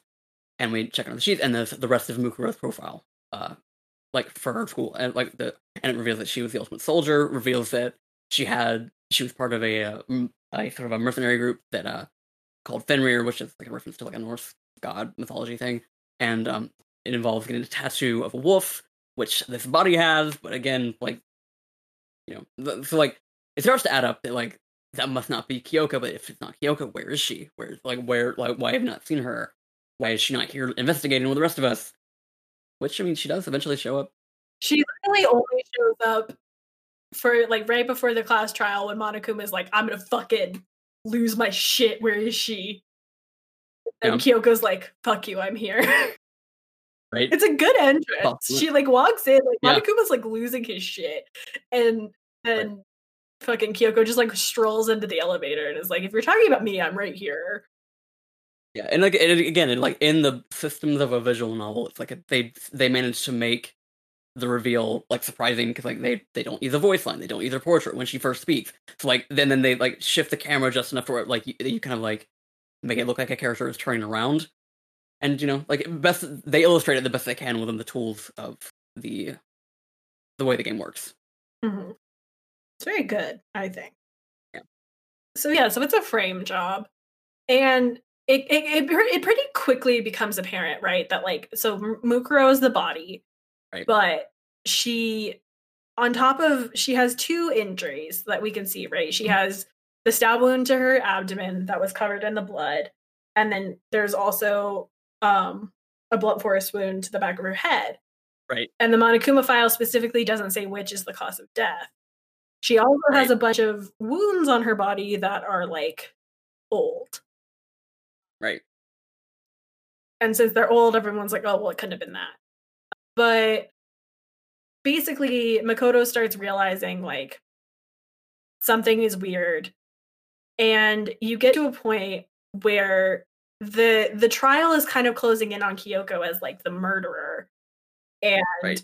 um she she drops this final like card to kind of defend herself by saying, you know, like there's no way I could have I don't remember what it is exactly, but it's there's no way I could have gotten into this place which I was it was to get into her room. Oh, get into her uh, room, uh, right, right, right, right. Like the the locker key that points them is that points them to the arrow that must have been tied up to do the uh, head wound. She's like, I couldn't have gotten in there to have to leave the key there. Yeah, um, because Byakuya had her key, but we know she has the skeleton key. So we have caught Kyoko in a lie, and so now this is the point you get a choice on whether or not to call her on it.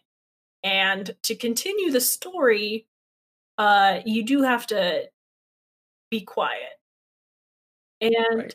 this is something else that I like I don't love about just like the way that they frame the trials is like if you if you fuck up too much during the trial and like lose all your hearts or like in this case like in this case it makes a little bit more sense because like originally it was posited that it either had to be makoto or kyoko so if it's not right. kyoko then it would have to be makoto in theory but like every time you lose at a trial they're just like oh makoto's the blackened and it's like that literally doesn't make sense I, yeah, I think what I guess what they're like they're going for is to be like, oh, this this fucking dude is here just like stammering about while we're trying to talk, so everyone like starts to think that's suspicious. But it's also like, I don't know. It's I, I think it's just like an easy way to communicate a game over, and it, it although like something that's occurring to me now is like certain. Yeah, we'll talk about that three games from now. Yeah. Uh, but yeah, so Makoto is sentenced as the blackened and is supposed to be executed by being fucking crushed. But uh, at the last second, Alter Ego appears on the display and stops the the crusher. Uh, and Makoto is dropped down a trash chute. Hooray! He's alive. Hooray! I mean, yeah, bare minimum, still alive. He's still alive. Just living in garbage. Yeah. And so then uh, he takes a little nappy in the garbage, uh, which is really funny to me that Makoto's just like, man, I'm fucking tired. I'm just gonna gotta conserve some energy. I'm just gonna I'm just gonna sleep it out. Um, that's a, Makoto's solution for everything. Is just like, man, I'm just gonna yep. go to bed. Pass out. don't don't want to be at the snooze school. Pass out. Don't want to live in trash. Pass out.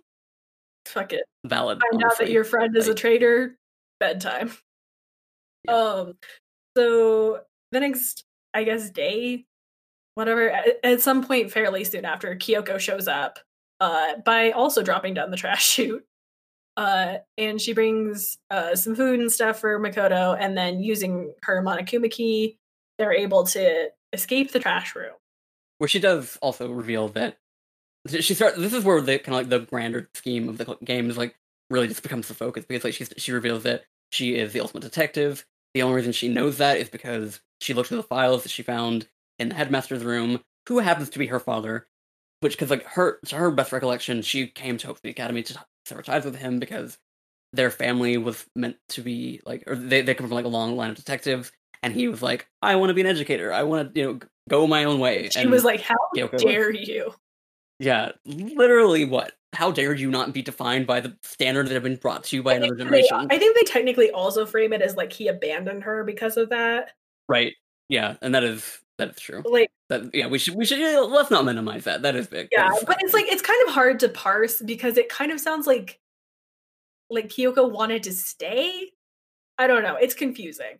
At any rate, Kyoko has debt issues with her father, um, Mhm. and presumably came to Hope's Peak to tell him to fuck off.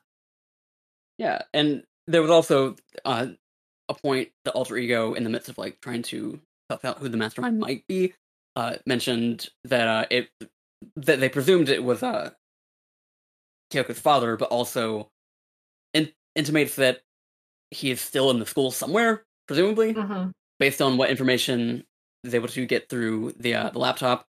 Just like, put a pin in that particular possibility. Technically true. Yeah. Um, so they get out of the trash, and then like, I don't. Do they go back? What do they do after they get out of the trash? Uh, they go back to see Monokuma and be like, "Hey, that trial was a farce. You have."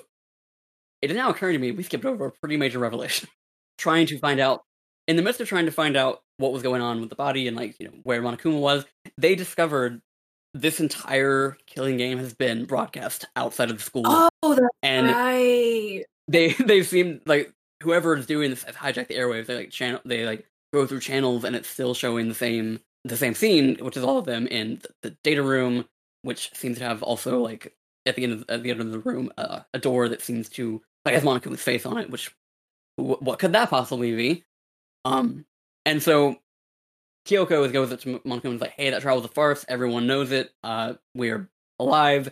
Um, and basically, Mon- Monokuma was initially like, "Well, I'm just gonna, I can just execute him again, okay?"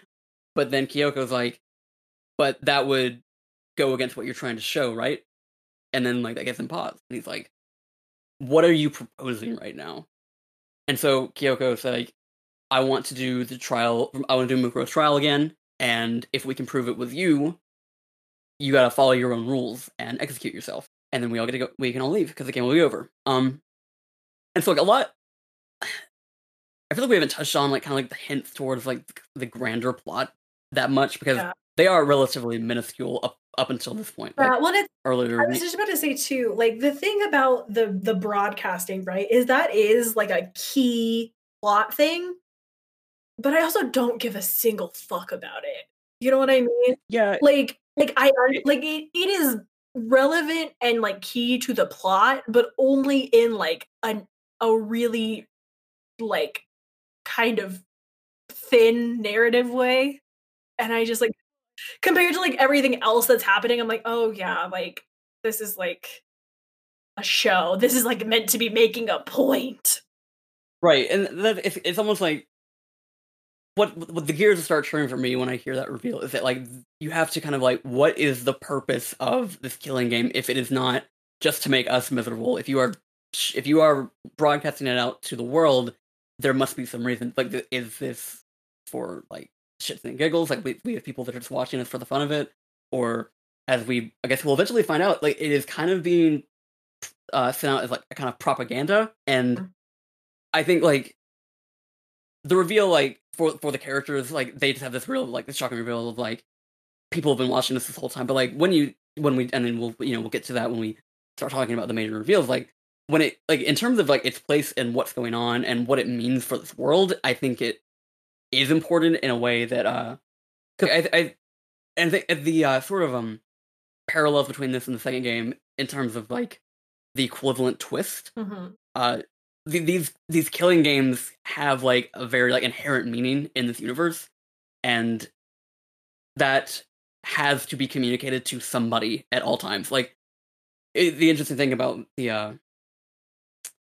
that again like the equivalent twist is like the, the sort of like target for who they want to see these things happen like Mhm. gets smaller and smaller and smaller and like has different ramifications um and i think you know as we'll get into the uh, larger uh, I guess like the larger end game of this uh like that that is core to what's happening in a way that again like it, in the moment just kind of seems like a you know, like it, it has it has larger ramifications than it means in the moment of the reveal. Mm. Because at, at that point, they're just kind of like, ah, fuck, people been like that's fucked up but and that's the Yeah. thing for me right like like the broadcast is a major major like it is a big part of like the whole thing like tm but it's just like i don't know like it feels disconnected in this part because you're getting up to like you know this like climax of action with like finding out what all the mysteries are and so then it's kind of like in the background of like oh yeah this is like a message this is like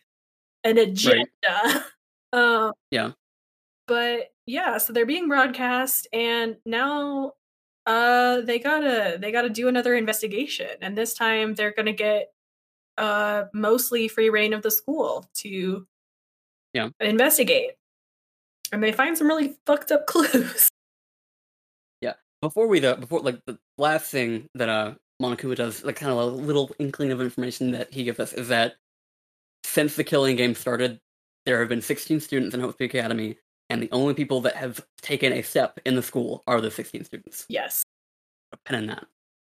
yes because that is a it's a big deal so yeah it's, it's investigation nation uh in the school so basically yeah like every area that you weren't able to get into before like you now have access to so and it you know it just depends on what order you do things in but i think the big hits are like going into the bio lab you find out Mhm. it doubles as a morgue Right. um and that specifically the like i forgot what they're called like the body drawers uh have lights on them and if they have a green Right. light then that means there's a body in there um and so like taking note of how many lights are on becomes important Mhm.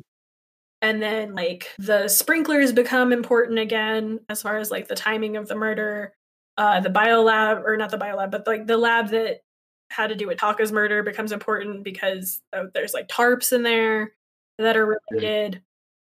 And yeah, those are. I'm trying to think if there are other like clues. There's also there's also the uh the second floor of the Oh. dorms, which has been like gated off throughout the entire game.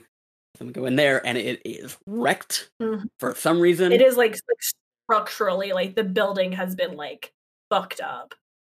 Right? And in there we find there's a locker room that we uh open up we open up these lockers and there's one is very clearly Hiro's and it has like notes from classes that he doesn't remember like he didn't take because like we all just got here um and uh there's another one that uh, has a, like a pocketbook in it that has Kyoko's that says like mentions like talking to her father which again to this point she has not done that. She has not spoken to her father since she got there like she, thinks she got here and then they all woke up to Monokuma's game um oh shit, Ken! You know what I just realized? what We never mentioned the pictures. right So yeah i guess past like what, like two trials, they found random photos on the ground, or Makoto Mm. has. Yeah. and they all seem to depict like the students being at school together, like Yeah. knowing each other, despite the fact that and- doesn't make sense based on what they understand of the timeline. right and like no uh metal uh no metal on the on the windows like so Mhm. something's up something like yeah um and then we also go to what seems to be uh kyoko's father's private room Yes. yeah and that's you know just a thing that just it seems to be a normal room but there also seems to be like a fake door like a like a fake wall that can be moved. Mhm. has to be opened through like a password. And kyoko like i guess because of the nature of her relationship with her father did not ever stop to think that it might be her name. So we go in there and apparently oh this is something else i forgot to mention. As we said earlier mukuro was considered an ultimate despair. That is that, that she was also it's like she was the ultimate soldier but she was also considered ultimate despair which seems to be like a title that is not official in like the hope peak academy's uh like files Like and like just like the way that- Given moniker. Right. And it seems and the implication seems to be that it is not just one person, but a group of people. Um and it, something that was always strange to me was that um Kyoko's dad seemed to know Mukuro had some sort of uh, affiliation, but didn't do anything about it, or just like I I think there was maybe like the implication was that like she was aware of it and like knew something about it, but was not necessarily involved. Um, I, I think that might be the in text explanation. Yeah, I think I I think it's like maybe kind of an implication too that like she's a child, right? Like because the whole thing that we get with Kyoko's dad is we come to find out that like all of this happened because he was trying to protect the students. Um, and the fatal flaw in that plan was not realizing that like students were part of it. Right. And I think, yeah, I think it's supposed to maybe kind of be that idea of like she's a child, which is fucked up considering she's the ultimate soldier and she's been out murdering Right. people for a year. But And that is like the talent that she was scouted for, and like it's like the, the school is like well aware of it, but also like celebrates it. And again, like and, you know, like that that sound. And the thing about like I think is important thing to uh, kind of point out is that like that sounds silly to us that like they would overlook these things, but I think as the series goes on, we learn that it's not like quote unquote like bad writing or like dumb plot holes, but like that is like a flaw in the way that the school is like the foundation of the school is that they're like willing to overlook the dangers of things in uh mhm, in the interest of searching for talent. Um yeah. but uh Yeah, so so yeah, so we get some dirt on Kyoko's dad. Also, hey Ken, there's a present in here. oh good. I I needed something to open and to like, just you know be happy about right now. Yeah, A gift. oh, a festive occasion. Why don't we pop that sucker open? And it's a skeleton. Yeah. It's cute. Which we actually didn't bring it up, but like the very, very, very first scene of this game is Monokuma putting some man blindfolded into a rocket that goes up into space and then crashes back down, and then the man that was in there blindfolded and screaming is a skeleton, and just yeah, and that was something I admittedly did not catch on to, just because like it was by the point that I had finished the game and I got to this point, like it had been so long ago, like this was before playing games with my job and like so like there were there was like a longer space between me getting to actually sit down and play games Yeah. and um so like that didn't click to me and that did not click to me immediately but now like if it, the game does not actually go out of its way to point like make that connection for you it's just something that you have to kind of like understand so like it is something like when people play the game i'm like oh by the way just in case like you did not catch on to this because the game is not going to tell you this that was who that was and that was what was happening in that first scene Yep. Yep. So Kyoko's dad is in a box. Uh which she does not seem that shaken by she no, she's Kyoko is dealing with some things very quietly. right which is valid. Some of us have to like look inward for these kind of things, which is you know, and like she's talking about like she, as we last spoke to her, like she did not feel a connection to this man. Like she that she came to the school to tell him like to sever ties and tell him to fuck off for abandoning her, abandoning their family. So like a lot of this this section in like her dad's office is her kind of like one like putting together that some there is some gap in her understanding, but also like dealing with like what she's always thought in her whole life is to be the truth of their relationship might not be true or might after a certain event that she might not remember uh might have been very different. And like she, there's even um a photo of like her as like a like a toddler and like them like him holding her up in the air and so she's just kind of like rattled, rattled by all this in a way that she's just like i don't understand Yeah. I, I came here to sever ties but it seems like ties were somehow still there in a way that i don't understand Yeah. Yeah. And there's a lot of that going around because something else we forgot to mention is that at the beginning, I think it's at the beginning, uh, Monokuma gives them, or Monokuma gives Makoto an additional clue, which is a class photo right that features everyone but him. right Weird. they're into like so it seems like ultimate despair's a group of people and i am not in this photo but these people all seem to know each other something's stuff here Weird. Weird things are happening. Also, uh, I don't remember what exactly, where exactly. I think maybe from the the guy, the Kyoko's dad's computer. But Makoto basically gets like a DVD that shows interviews with all of the students Yeah. saying yeah yeah being interviewed by the headmaster saying that they are okay with spending the rest of their lives at the uh, academy which is you know the exact opposite of what they currently feel and what they remember Right. feeling and they have no recollection of this uh, interview but Mhm. weirdly right before one of the interviews starts monokuma shows up and unplugs the dvd player and says fuck you get out Yeah. weird Yeah, weird. It's the the weird oh, the weird thing is that about some of these scenes is that like my overlapping of like what I remember in the game and also like what I saw in the anime adaptation, which is garbage. Nobody should watch it. Is I feel like that particular what Monokuma is trying to accomplish there was portrayed better in the anime because you see a split second of what he is trying to hide and then it gets unplugged. Whereas in this, it is being unplugged before it gets to that point because like if it's in a visual novel, like if you can skip or linger on lines longer, you can look at the screen longer. So like that does not necessarily work in the format of the game.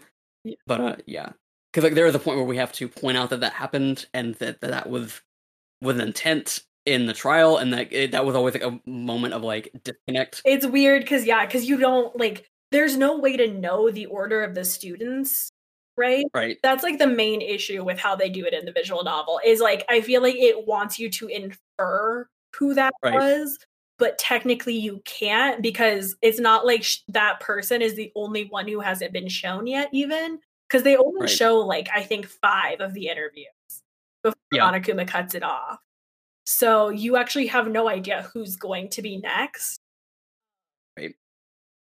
so that part is a little bit weak Right. but i think they make up for- it with the photos um Yeah. but yeah is there are there any other to, I'm reveals I'm pretty sure that investigate like of that investigation. I think we've hit every major. Well, no, no, no, actually, there is one thing. Um, at a certain point, uh, when we are looking through the uh, th- there there are two major things that I remembered.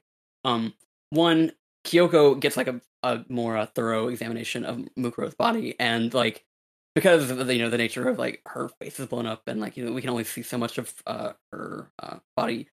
Kyoko does basically confirm, compared to the measurements and such of her and the uh, the school's files, this body is Mukuro. Like th- that is a truth that like this character that we never really known, but we know of through the various things that Kyoko has dug up is the person that died. Um, we also find out, or it, it is more. And you you did bring this up earlier, but like it is uh brought back back up again that uh, Toko and Genocide Jack do not share memories, and that is an important thing that we will pick up on in the trial. And I think that might be it. i think i think it's time for a trial ken Yeah. And if we forgot anything, we'll remember it in the midst of all this. yeah so so we go we go into the class trial room except it it looks scary now instead of that it's like concrete Yeah, like all the wallpaper and such has been all torn down, and yeah Yeah.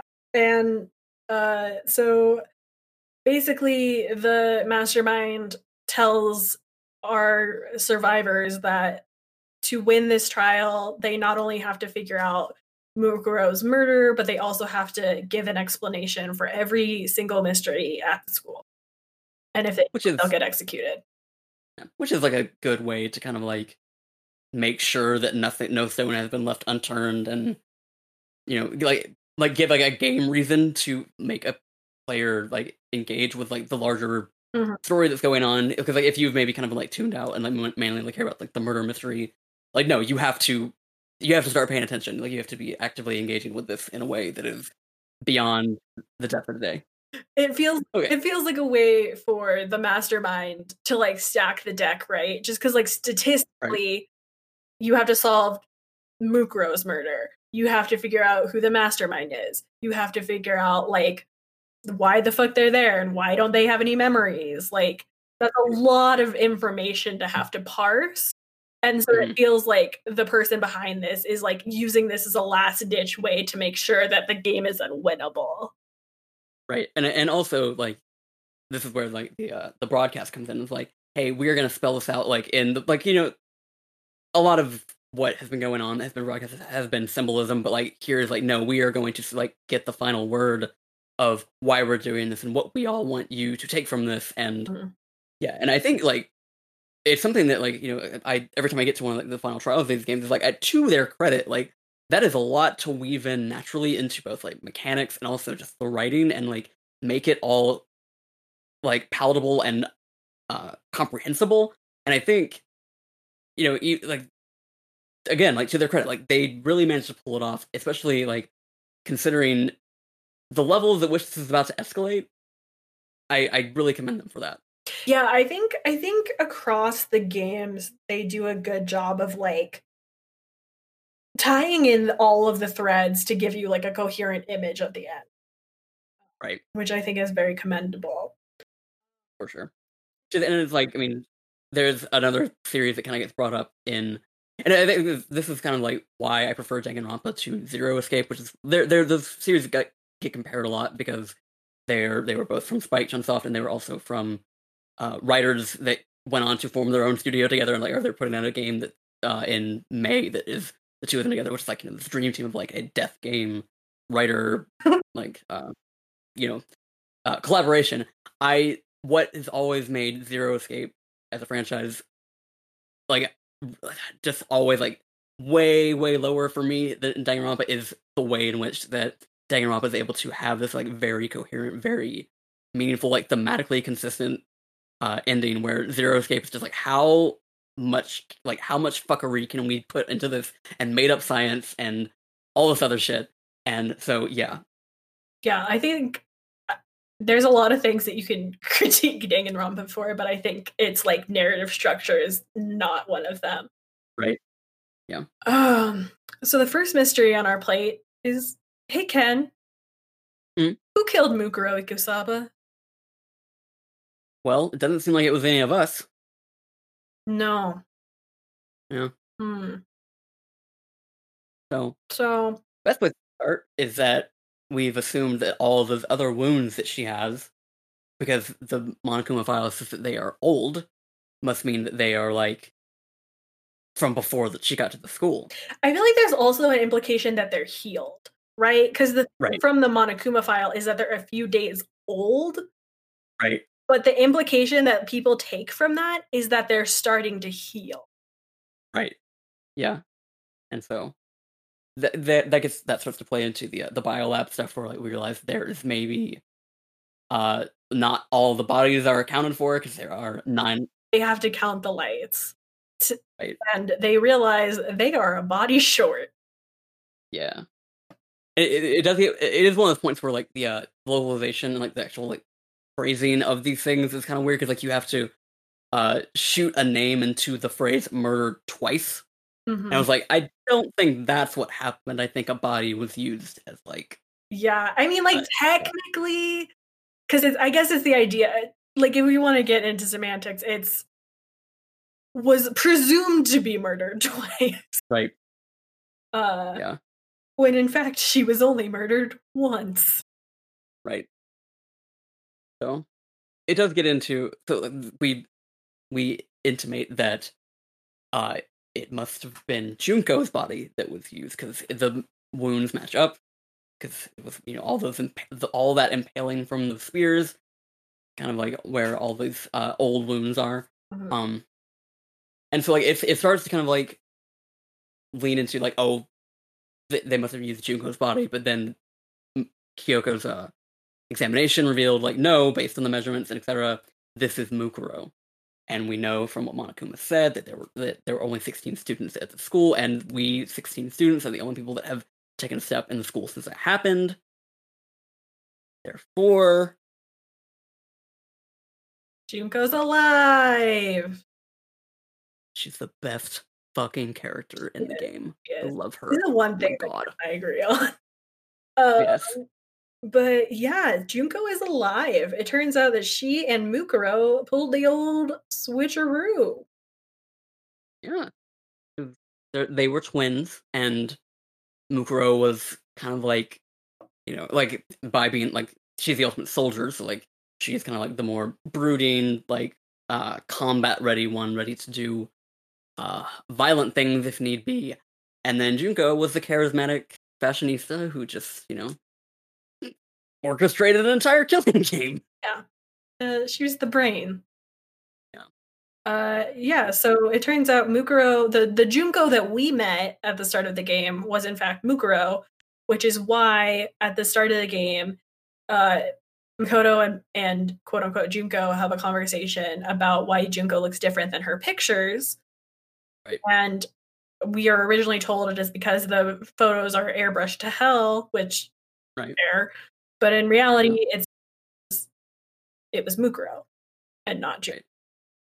Yeah, and it is it is one of the things where like I I feel like it had been like the very first time I played this, like it didn't like necessarily immediately occur to me how different they actually look in the face. Mhm. Um, because like I, th- like sort of because there there are multiple attempts to obscure Junko's face, and that, as that is like a plot hole, like not a plot hole, like a plot point where the photos that we were all given of the whole of all the class except for us, uh, like Taka's got like is like saluting and his elbow is in front of Junko's face, and that, like that point is like played as like a laugh line, and like oh okay, that's Yeah. that's Taka being Taka, and you can already envision Junko being like, "Hey asshole, I'm trying to get in the photo," and you know that all you don't really necessarily think think of that, but like when you see all these other photos everyone else is given, Yeah, like oh her back's to the camera or she's getting splashed in the face with water. you cannot see the face.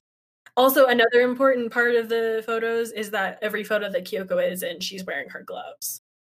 Right. We yeah we did actually skip over that in the midst of talking about the murder because like there was a point where they were uh, trying to suss out who could have done this and. Makoto was basically using his memory of the time that Junko was standing over him with the knife and seeing that she had nothing in the back of her hand, uh, which had originally been used to prove that it wasn't Mukuro, Mhm. but uh Kyoko has had these gloves that she's been wearing the whole game, and she uh it was to cover up some burn marks that she got in her early days as a detective. Yep. So And it also was there where even makeup wouldn't be able to cover them, so Right. couldn't have been for sure. trying to hurt Makoto. Um. So yeah. So then, uh, Junko joins the party. Yeah. Joins the party. She brings the party with her. I think the thing about Junko for me is I like I like Junko as a character. I like Junko aesthetically. I like Mm. I don't like the voices. Really? So okay. The Mhm, I'm trying. they have Right. I'm trying to think of how we can. I'm trying to think of how we can talk about this without getting too into spoilers. Because like, so Doesn't she start I doing it off the bat, doesn't she? yeah, like she starts out with the uh, the the the uh, crown on, like she's got like a slightly British accent, and Yeah. So thing where she like every time the camera turns back to her, she has like a different persona. And she says that she's just doing it because she's bored. Like she just Yeah. she she gets bored with herself. So Right. she has to change who she is consistently. And like I get I get what they're going for based on like, you know, who she is and what she's doing. But I don't like the execution of it. I find it really annoying. I I I, I get that because like there is a sense of hamminess to it, which I think in the grand scheme of the franchise, like you can tell is being hammed up for the camera. Mhm. and I think that's important. Like you know, that is like she at this point. I mean, like you know, the whole thing. Like Junko has been putting on a show, like Yeah. trying to be like for herself, for the audience, for you know, kind of like distancing herself from it in a way to like where it doesn't like she feels above it all. And I think that is, you know, that is very important for her as a character. But I do like you know. I I personally just- I, I dig it a lot, and I really love Amanda Miller's voice with her because I think that um I think I think I think part of it is like first of all the like teacher secretary one whatever like is just too fan servicey for me. Um I, Mhm. just, I don't like that one at all. Um and I'll, like I don't know, it's just it's it's too cheesy especially like when you factor in like the way she is when she's just doing like the deadpan I feel like is like more or less the real one or like the one that Right. we're supposed to kind of assume is the real one. Um, Yeah. I feel like that matches the depiction that we get later on in three a lot better. Uh, Yeah.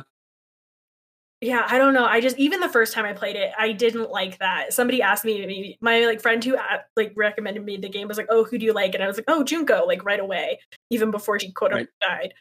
Um, and then doing that, just I don't, I just, I don't like the voice. yeah it yeah, it's it's I, ultimately like I I do feel like it is very much uh portraying like a side of her that is like again like about the the theater Yeah, the and show sort it. of like the uh, yeah and because like if you know when we'll get to the in this trial like when she realizes that she's one about to lose and also two like is being like most the most forcefully challenged in the whole thing like and she just kind of like reverts to like her standard kind of like you said like her de- her deadpan and what we again what we assume is supposed to be kind of like the base of her personality when she's not putting on the show that is when i think uh we see her like it, what what is that uh what is that quote? It's like the most you ever the most honest you'll ever see of a person is when they're afraid or something like that. Oh, it's isn't it Um, like when they're about to die or something? yeah something along those lines. All of that aside like i think junko in trigger happy havoc is more of a force of nature character than she is the character that we will maybe come to know her as by the time that we're done with these podcasts. Mhm. um because again like she is hamming it up. She is distancing herself in this or like put, putting herself above it and like as the game master that is here to exposition all of this but also like make it interesting for her and interesting for everybody else. And so i get i get how like some of the voices might not be that great. And i think amanda miller gets progressively like i think by other points where she's playing the character like has really nailed exactly like that sort of like base junko yeah. and is able to execute it very well Yeah, because I don't even like, I don't even have a problem with her performance necessarily. It's just like the characters, you know what I mean? Like the, Right. the aspects that she chooses to run with. I'm just like, this sucks. Mm, yeah, I get that So we solved the murder, and also by solving the murder, we basically figured out the who's the mastermind thing. Yeah. Because yeah, I mean the reveal that Junko's been living in the walls, like kind of, kind of gives you that one. So now I guess we just the the last thing is just kind of figuring out like what the, why are they here and why don't they Right. remember anything. I think that's how the, I think that's how Junko phrases it, right? Is like why, like what's the mystery of your missing memories or whatever, right? Right. That's where it starts. And then she starts to lay out like the the motives, and then like you know again like one of the things where like Makoto even says simple like why are you doing this? She's like everyone has to know why this is all happening. We have to spell it out in like detailed bulleted form, and uh, Yeah, well, and I do But- like because like it is kind of a ham-fisted summary to be Right. honest, but like considering what we find out is the goal, it actually does make sense. Yeah. yeah, for sure, for sure. Yeah, the uh, but if the, at the basis of it all is uh, our missing memories, which Junko starts to frame in like a very questionable way, where she's like, by removing your memories, I gave you hope and made you want to leave, thus propelling the killing game out. And then that's the point where, where Makoto's like, hey, we have these photos of us all at the school. We have these videos of us in this interview with the headmaster who none of us thought that we knew before. Um, and then the the interesting thing about it is like you get the like I, they do a really good job of kind of like making the ultimate reveal of what's going on outside disorienting because like you have this knowledge that something has happened and that like you you are missing memories but like you don't like even when it's finally shown to you like it still seems incomprehensible because it's the scale of it, right? Like it's the Right. scale of what they lost, and the fact Right. that like at the same time, like it's hard because like you're looking at this enormous, ridiculous like event, right? That is like Mhm. Impossible to believe, but like you are being presented with facts that are showing you that it happened, but at the same time, you don't have any fucking memories, so like right. you can't necessarily trust that either. right. Which is like a very good like kind of point that, Mo- that makoto has at some point where he's like you just been going on about all of this this whole time but we still don't have any reason to believe what you're saying because we haven't seen it for ourselves. Which becomes like part of like when, when after we get through all like the exposition junko like does give us that sort of uh, ultimatum that we will get to um, which plays into that in a very specific way Yeah. Um, I think the next point is kind of Junko revealing like how much of their memory she took, right? Right. So she basically she basically just gives them a gimme. It's kind of fun. The trial gets kind of funny because you can kind of tell Junko starts to get bored of it because Yeah. she starts like as it goes on, she gives them more and more information. Yeah. but the first thing that she gives them is that she has taken a year worth of their memories. Mm. And that on top of that, the year that she took was the first year that they spent together at Hope's Peak, which was right before this. So they have actually okay. they are technically second years at the school and have already mm. been there and known each other for a full year. And all of the photos that, you know, they found or that she gave them are real. Right.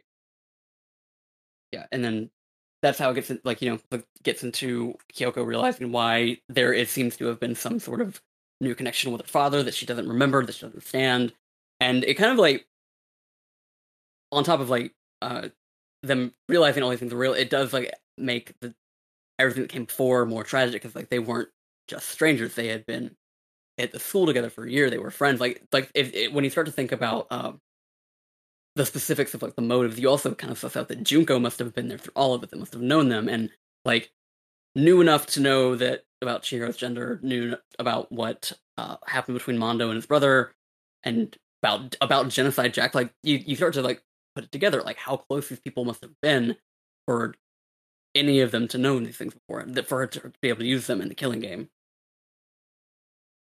Yeah, it's pretty fucked up. Yeah. So, I mean, top 10 anime. yeah, yeah. Yeah. And also, Mukuro was there too. Yeah.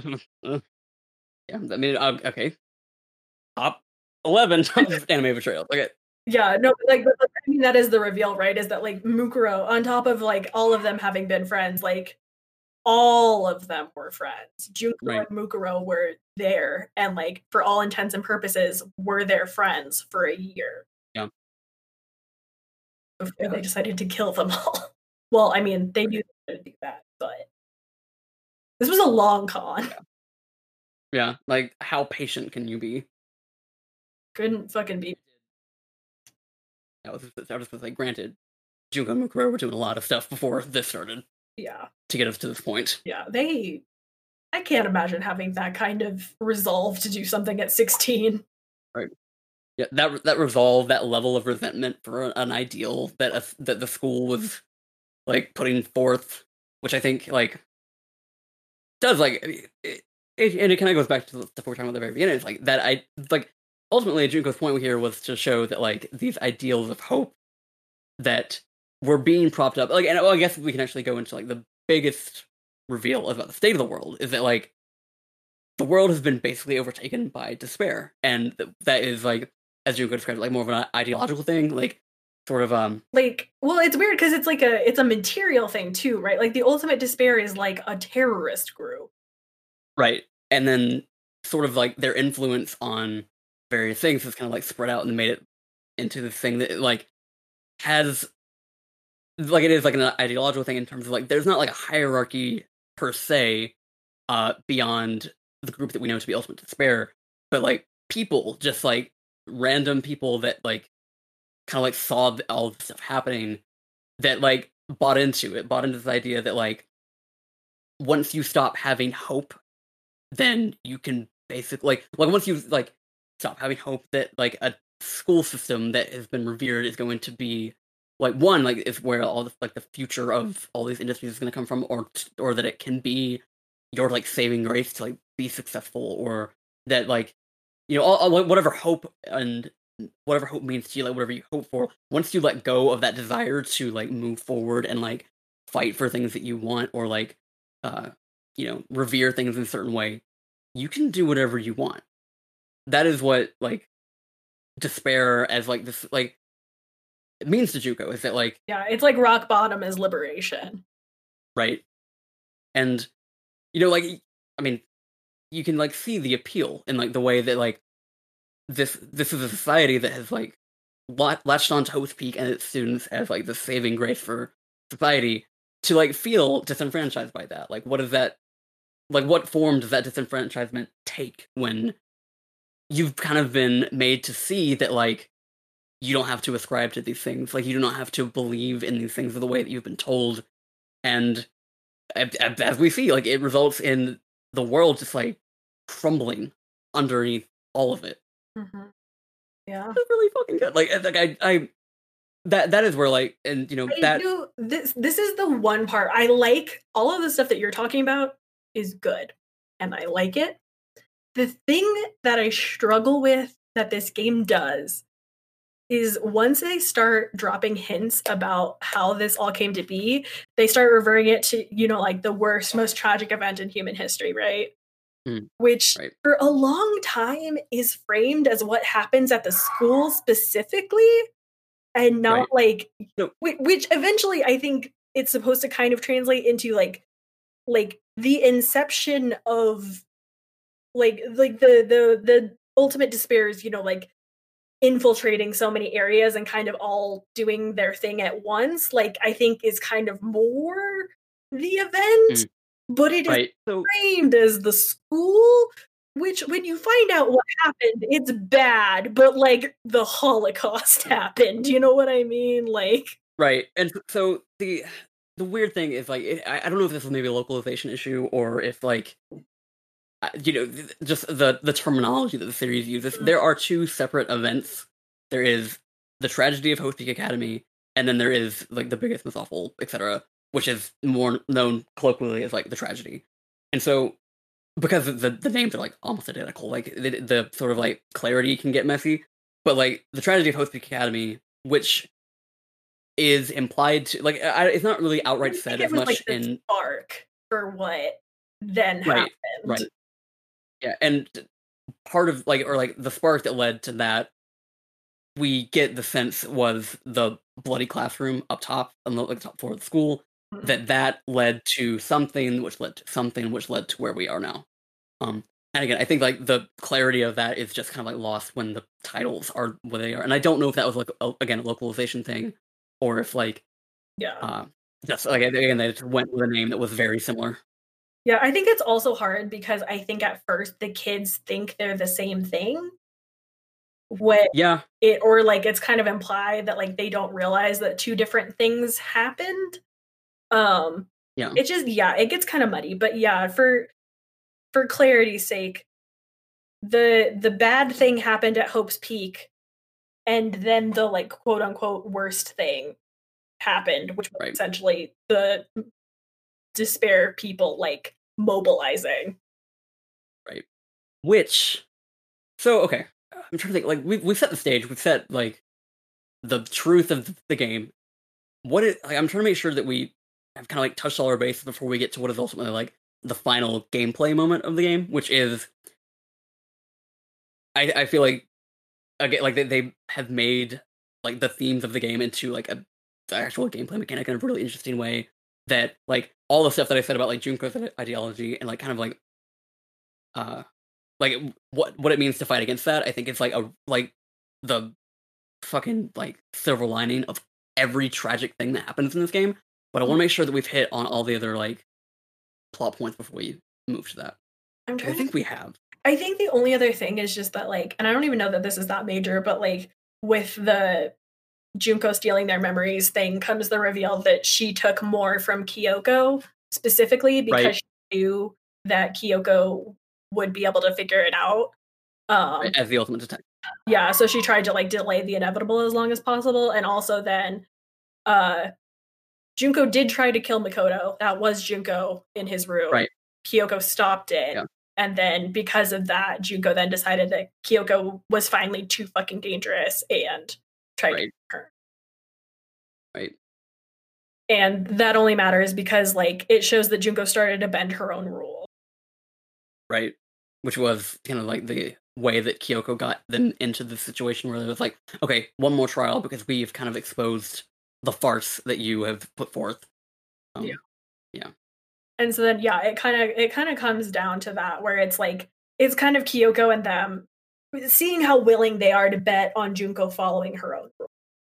Um, right and like living up to this ideal because ultimately Junko presents them with a final choice, which is basically that the world outside of the school has been destroyed by all of the wild shit that's happening out there. And so like the air is not clean to breathe and like they will not be safe when they leave.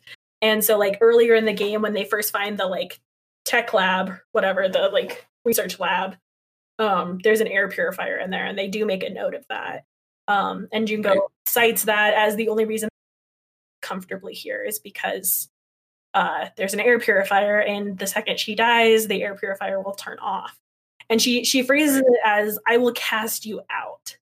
Like Right. she, she tries to make it scary, and so the ultimate choice is they can either kill her and leave, or they can stay forever.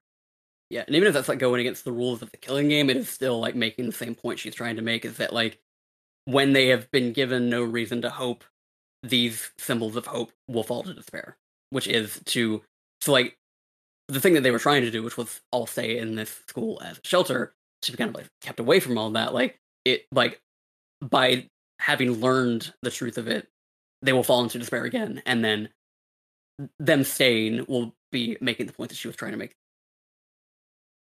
Plus, she gets to live. Yeah. Yeah. So they have to they have to make a choice.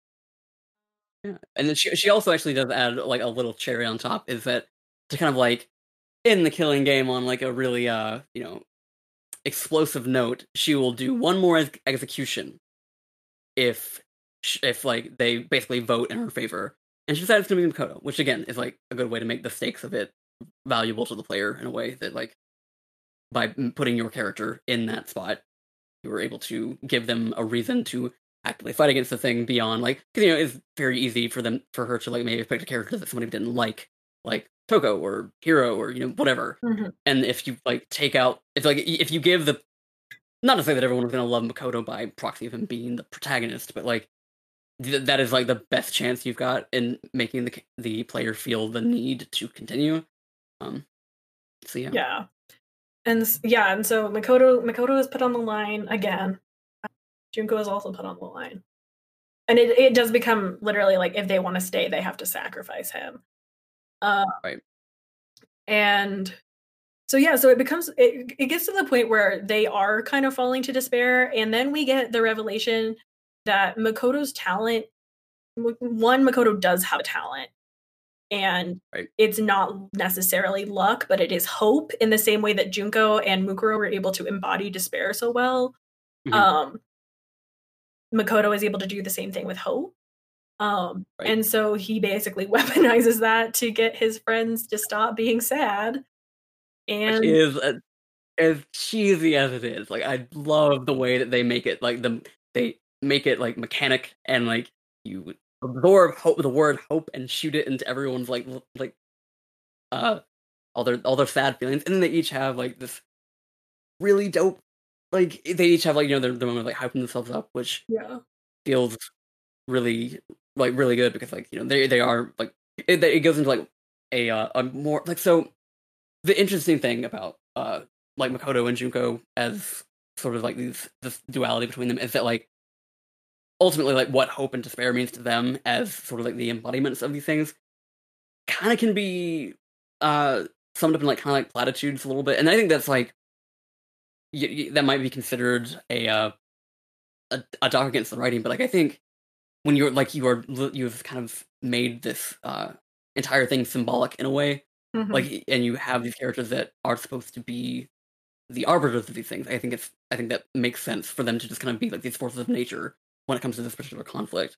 So like you have but then you have characters like uh, like Hiro you know his version like when you shoot him his thing is like he talks about like hope is having like being uh like having the curiosity to know what is behind the next door and to like move forward. And then for hina it's uh remembering sakura and being like my hope can be moving on for her because that is what she wanted to do. Like it'll be hard but she would she would have said something like uh confront the, the thorny path with enthusiasm and like yes like give it like make them like you know make hope mean something different to each of these people who are very starkly different Byakuya like, is literally just like spite. yeah it, it's spite and also like and we actually might have skipped over this but like his entire like empire has come crumbling down in the midst of the ultimate despair kind of like spreading throughout the world and so like he says like um like his line is something like uh the byakuya uh lineage is not over because i'm still alive and until i can uh see that through and make it greater than it's ever been we are not gonna lose here Yeah. good shit Yeah, it's good shit. It is good shit. genuine. It's very good, very anime bullshit, but it's very good. Yeah. And yeah, so they they vote for Junko. Yeah. And she does die. She squishes herself with the execution that was meant for Makoto.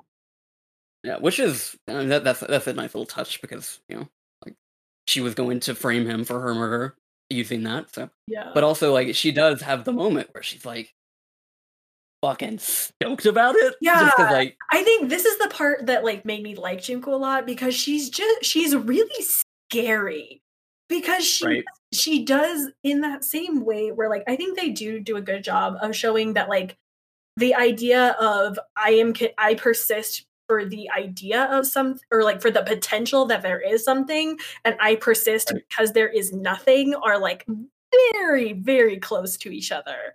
Um right, like that's because that's basically what Makoto and Junko's definitions of these things are. Is Right. It's like the idea that there could be something versus the idea that there's nothing, so it doesn't matter. Right. And like, Right.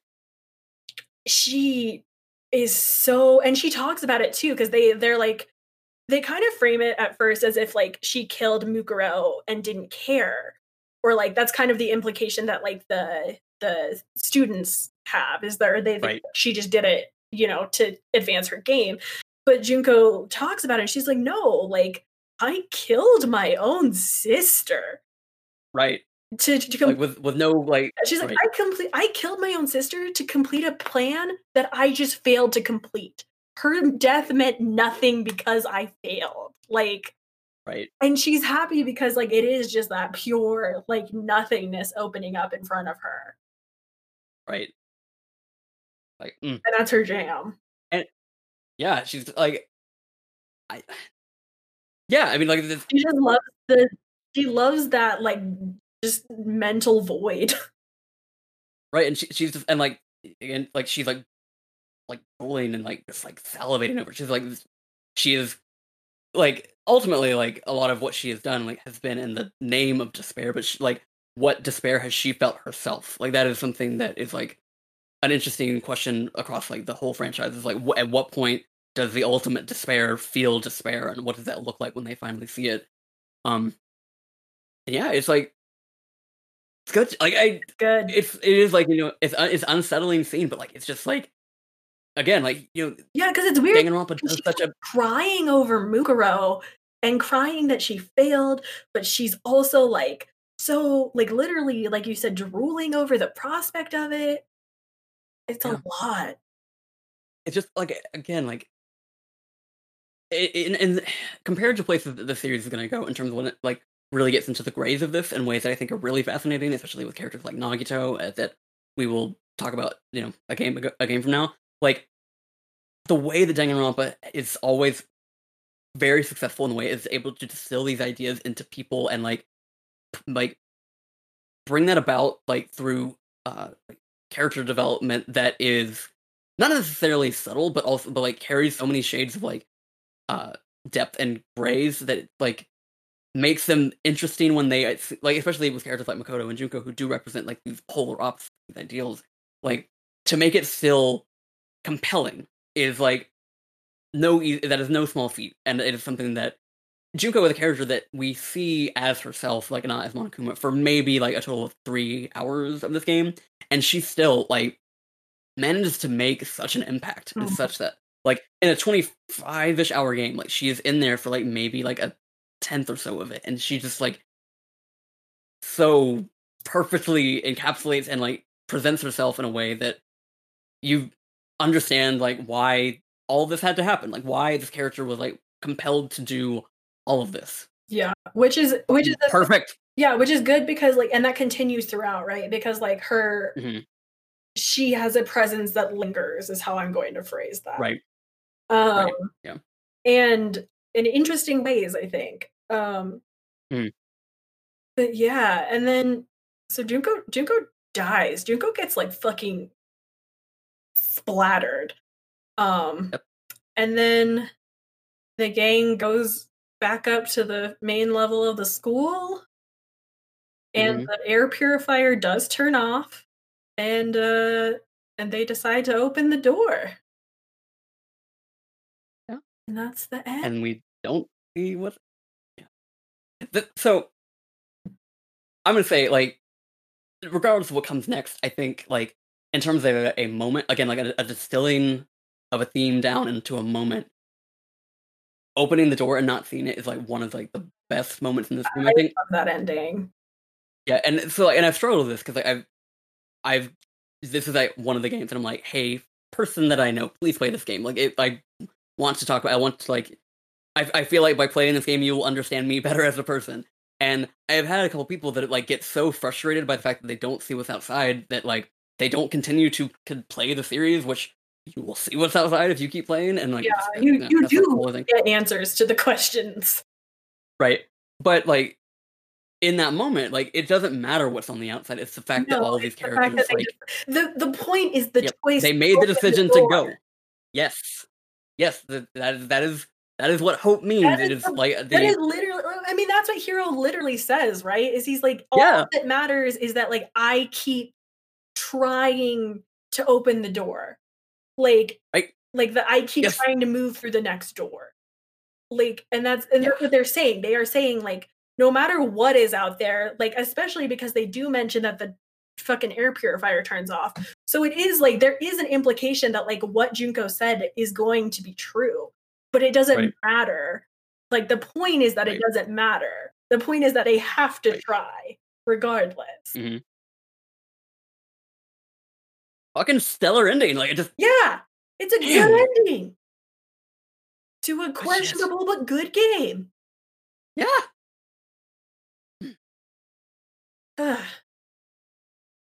Do you have anything else you want to say about Danganronpa 1, Ken? Uh, no, I th- I got just like expelled all like the hope in my body out to like for this last few. I just like I mean it's it's what I've been saying. Like I I do think like it's one of those situations where I feel like if you were a person who wanted to get like a strong standalone story, I think this is the only game you'll get that with. And it's not because I think that like I'm, I I I don't I don't care for the criticism that like dependent on one. Right, and, and I think that's like co- comes from like a, a series like Danganronpa that is very insular, that is very much like about like this ongoing theme that Yeah. they find ways to kind of like riff on. Like I and- like and- I like two better than one, but two Yeah. doesn't it doesn't work without the first one. Right. Fundamentally. yeah, and I and I think that I ultimately think that's a good thing because I think it does allow the series to kind of be very consistent and like very like tightly wound, very much in and of itself, like presenting themes in ways that it is able to work in ways that don't contradict itself like they're able to expand on a thesis without kind of like ever stepping on the toes of what's come before it because it's all it's really building upon itself. Um so like in that sense like i do think it is possible for people to stop playing at one and i think get the full effect of what the series is going to go on to say. And i think that is I, I think that is what i my my um biggest takeaway from Trigger Happy Havoc is is that like it is very uh it, it knows itself very well and i think that it is able to present these themes in ways that uh can like you know, again like very seemingly black and white seemingly, seemingly monochrome seemingly monokuma uh idea of what uh hope can hope and despair can be for people and Um anyway, Ken, where can people find you? Uh, you can find me uh, writing news and also other things depending on how I feel that day over at Fanbyte. Um, you can find me uh, on Twitter at ShepardCDR, like Shepherd Commander, where I just I tweet my workout, I tweet other shit, and um, but I also do a video game retrospective podcast called Normandy FM. We were once a bio retrospective. We had done Mass Effect, Dragon Age, Jade Empire, um, but we have been doing those games for two years now. So we were like, oh, we want to do something else. So we are switching from a bio retrospective to a video game retrospective. And our first episode, well, what is this going to go live? Uh in a while. Okay, well, maybe by then, uh, our first or so episodes will of our Last of Us retrospective will be out. Um, so yeah, that's where I be. That's those are my jobs. Hell That's where. I'm on the internet. And uh, you can find me over on Twitter at Oathkeeper. Um, I'm not going to spell it. You figure it out.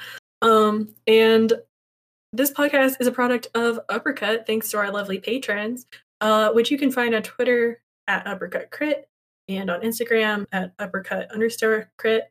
And uh, yeah, this is this is one of our special limited run pods. So bask in it, enjoy, and if you uh, want to see us more do, do more cool stuff like this, hit up our Patreon. And yeah, that's it. We'll see you next time for more Danganronpa. Bye bye. Wait, I have a question, Ken. Actually, What? for the listener too. Mhm. Is two next, or is it fucking the shooty one? Danganronpa 2, Goodbye Despair is next. Thank God.